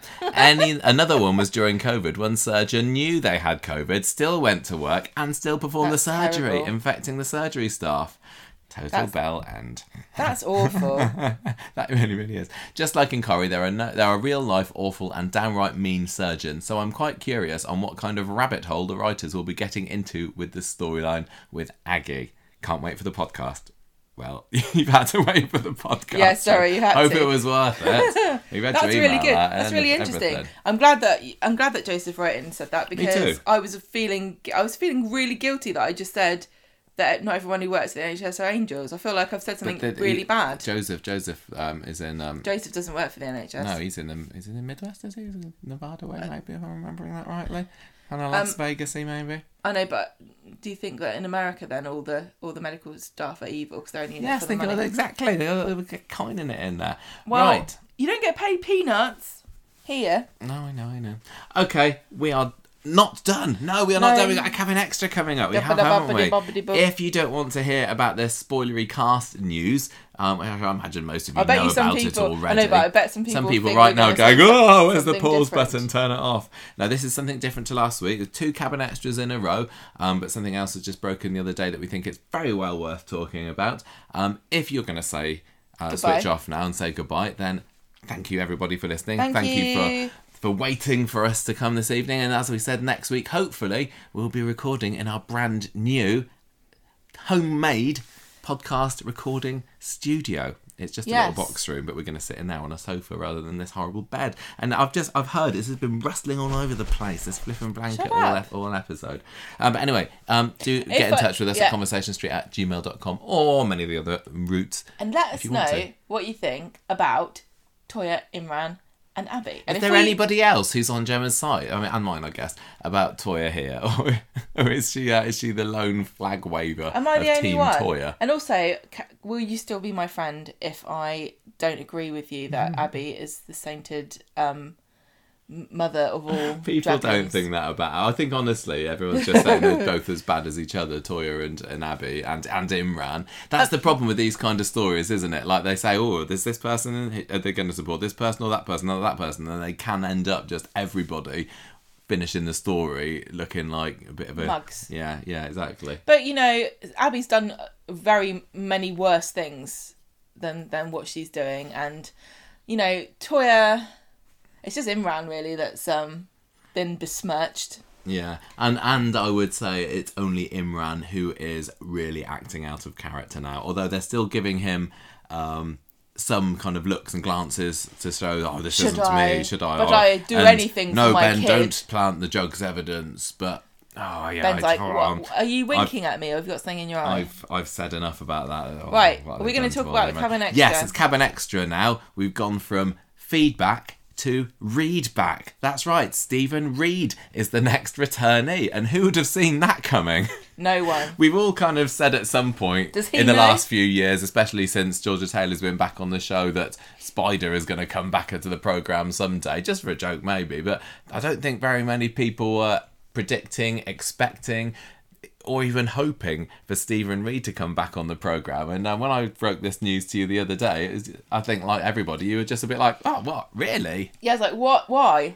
Yeah, so um, if you don't know, there's Stephen Reid was last on the program in 2007, I think, and he is Gail's half brother and Audrey's secret son, who first made an appearance on Coronation Street in the late 90s when um he uh, I, can't even remember how he came into it. I think it was just Audrey revealed to Gail, "Oh, you got a, you got a half brother," and then then he had some dealings with Mike Baldwin in the factory. But yeah, he was last in it in 2007 when um, he was going to invite David to So- Milan to do some work in his clothing um, business there, but ended up taking Sarah Lou instead. So it's over 10 years. Stephen 15 Reid's even. dad is Grindelwald.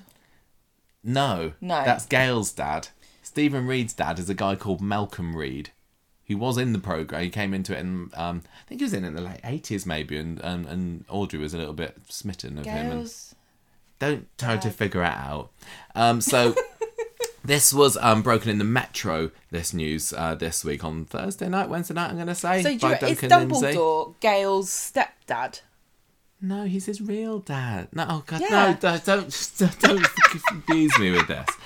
According to the Corrie source in the Metro, Stephen's return comes amid Audrey's frustrations that she's being viewed as an old woman by the family. There are concerns about her welfare and her drinking, and so when Stephen comes back, she finds herself comforted by his support. It's the start of a big Platt story that will put Audrey at the centre of the action again. The rest of the Platts will be suspicious over Stephen and what he wants. So, what is he after, and should Audrey be listening to the rest of the clan?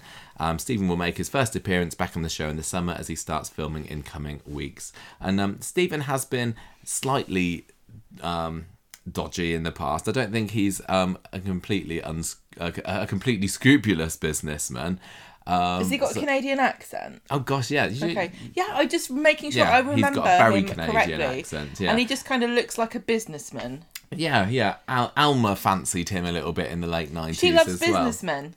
She does. She does. She's Just like he to can keep me in popped collars. exactly. So um, this is I, I I'm glad to see that the Audrey story is getting another boost later this year because it's just been bizarrely sporadic, hasn't it? Audrey's appearances and Yeah. like one minute she's backing into Rita in the car, then we don't hear from her for three months. Then she's saying, "Isn't the Queen lovely?" And then The she Queen dis- is lovely. and then she disappears again. So um, I hope that Sue Nicholls is is doing all right, and she's you know she's going to be up for a big story later in the year. I'm really glad that the Platts are getting a proper Platty story. Uh, I know But they've had all the stuff with. Max, but I, I that doesn't really I count think for me. Audrey's going to die. I don't know. We th- we said that if when Spider comes back, is that going to be because it's going to be uh, Emily will have died? Yeah. Audrey, I don't know. I don't know whether she's just going to keep on going till the end. I do, I do like it when they get a chance to say goodbye, but I don't know whether I'm ready for that No, yet. No, Audrey's too young. Right, she's quite old. No. the other thing about Spider, sorry, I know we're supposed to be talking about Stephen at the moment, but there's only so much you can say, really, isn't there, about that character? Did we mention on the podcast last week, or did I just say to you separately, what if Spider has a child? No, you didn't. You didn't say it on the podcast. Oh no, I didn't. And then I you made, and then you t- said I said, I, yes, I said it in a WhatsApp chat, didn't I? That he's going to come back with a big egg sack full of babies that will burst all out, and Toy will be able to have all of them. Scoop them all She'll be a little spider mum. I, Spider I, Mum. I, I don't think it's out of the question that Spider and has got a child, and Toyah ends up raising that with him. Oh, I would love that That would be a lovely happy ending. As And I, then everyone would be like, the "She happiest be ending would be that everything lives happily ever after Everything with and everyone. but it doesn't look like that's going to be happening. Um, but I will take Spider as my second option. Um, but anyway, that, that's that's Oh, you can just imagine it, can't there. you? I don't need. Toyah's there, go, walking along, and then, hey, who's that? Spider? My goodness, I haven't seen you for years. Oh, Toyah, I'm so glad I came back to see you. And then suddenly, Daddy, Daddy, when can we get vegetable lasagna? I, I love it. That's all I ever want to eat. Oh, hush, Penelope. This is my daughter, Penelope. She's mad on vegetables. No, just, yeah. Um, No? I, I, I, His, her mother like- died in a tragic aubergine like. I, accident. I think that she should have a silly. Um, Penelope is. It's not a. a no, she needs to have a, a, a proper. Um, what's the activist name? Because we had spider and we had log, like you know, mold or something like that. mold. Come on. Uh, Uh, anyway, I think I don't. Um, I don't need to see. I don't need to see Toyah pining after a baby again. I've enjoyed it. Pine. but- That's a good name. oh yeah, pine. There we go. Pine. Um, pine fresh. Pine, Pine- fresh Nugent. Nugent. Um, so just give her a child, and why not with Spider? Just give her But a child and shut her up. For God's sake, we've had years of this now. I don't know whether Spider's return is going to be long term. It feels like probably we're going back to Stephen. It's just going to be a temporary thing because Yeah, Stephen's I had really two stints in the show already, and both of them have been fairly temporary. So, um, so it would be nice. That this is the good thing about Coronation Street, well, but also I assume that every so often they do actually bring back these long term, the, Really these old, old yeah. characters, the family members that would naturally be popping up from time to time. Um, so I'm, I'm kind of looking forward to it, but you know, Stephen was never going to be on my list of top 10, top 20, top 50 characters that I wanted to come back, but I was still happy to hear the news. I want Nick to give him a good old squint. Yeah, what, really what's your game? And um, Sarah's going to suck up to him because she he used to be her boss. Yeah. And obviously, she learned so much in Italy. I wonder if he'll be asking after Bethany. Could Lucy Fallon be coming back as well to complete the the trat the trat the plat? I don't know where the two comes from. Anyway, um, yeah, I um, I, I can't get huge amounts Stephen of Reid is not. It's not this, the most but thrilling um, announcement, but There are it's a still. lot. Yeah, it's not the most thrilling, but there are definitely a whole lot more characters that if it was announced that they'd be coming back, I'd be like, no, I don't really want them to come back. I like a good Like comeback. you. Stephen's kind of in the middle of my list. Spider was right up there. Yeah, I'm not going to be like top. send him back. No, no. But um, no, I, I, I'm really curious to see how it goes, and maybe my, maybe he'll be able to improve my opinion of him. We'll just have to wait and see this summer. Like for example, I'd hate it if Tim came back. He's already there, Gemma. No, it's, he I've he erased him. left. Who's going to appear on screen first, Stephen or Spider? Because I know they announced Stephen's. Yeah. I don't. Oh, Spider. I mean, I don't think the Corrie has even officially announced that Stephen Reid's coming back. You know, I think that Oh, was just a Metro exclusive. Well, I mean, D- Duncan wouldn't have put it on the Metro without being given permission, but it's just. uh, Well, I wouldn't have thought so. So it's I just don't he interesting. permission. Oh, I d- uh, well, he, he need wants to. He wants to stay in journalist. Wants to stay in Corrie's Well, good there's books. you know doesn't there's he? definitely a a give and take, isn't there? Yeah. Like we like we are in no way affiliated whatsoever with with Coronation Street. Um, yeah. I don't know where I'm going with that. We say we can say what we like, so, so we can he. say what we can say what we like, but we also keep quiet about things that we know that we're supposed to keep quiet about. Oh yeah, of course. we? Oh, that's Which occasionally happens. Occasionally.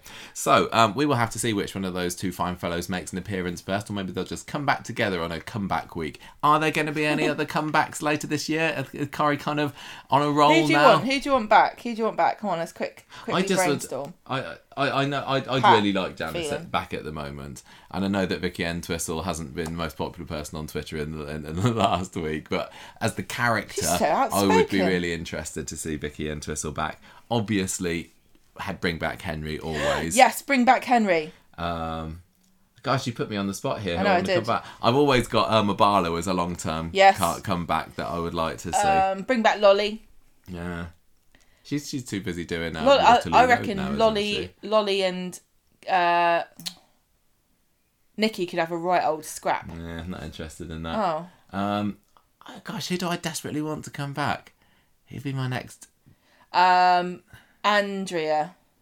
and Lloyd. Oh yeah, Lloyd, Lloyd and Andrea. Now that They'd would be, be, a good brilliant. They could back. bring a baby for Toyah. They totally could, couldn't What they? we should do is have a bring your baby um, party. BYOB. Everybody put their baby in the middle, and then you can take what one you want. He's he's like an old an old school comeback that like somebody from the nineties or something. Too late to bring back Reg Holdsworth? I think it probably is, isn't it? Yeah. what about Sherry Houston? Oh yeah, She- Maureen can come back. Maureen would be quite fun. She could Maureen come back and be because her and Audrey call. had a massive, you know, Yeah, bitch- over over over Bill. yeah. So that that because they were quite they were really sniping at each other. That could be quite fun. Yeah, yeah. Bring, Bring back, back- bring back Raquel, please. Bring back Emily. Because uh, Raquel, have we have we even talked about Julia on this yet? I think I did. Maybe I did It's mention still it. good. Still enjoying um, Sarah Lancashire I am on Julia. also enjoying watching old episodes of The French Chef on YouTube. yeah, Somebody's uploaded loads of them, and I know how to uh, roast a suckling pig now. fantastic.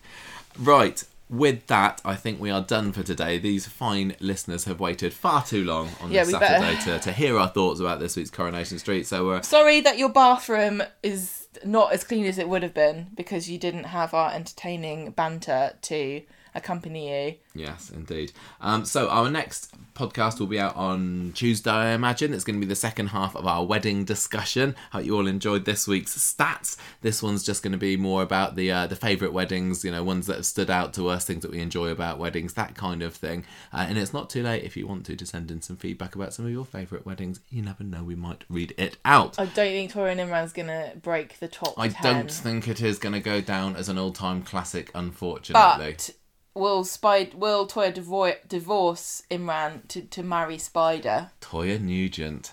Now that sounds all right. Toyah Nug- Nugent. Yeah, I still it's got a think whenever I hear Nugent, it. I think Nugget. I just think that Battersby's such an iconic surname for, for Coronation Street that um, I don't like it when they get rid of them. But Wow. I'm still not used to Jenny Connor, to be honest. Wow, I'm glad that you support my decision to keep my surname because I am iconic too. Right, we're going. Time to do another coat of paint on, on our room. We will see you next week, everybody. Ta-ra for Love now. you. Bye. The music for this episode came from podcastthemes.com.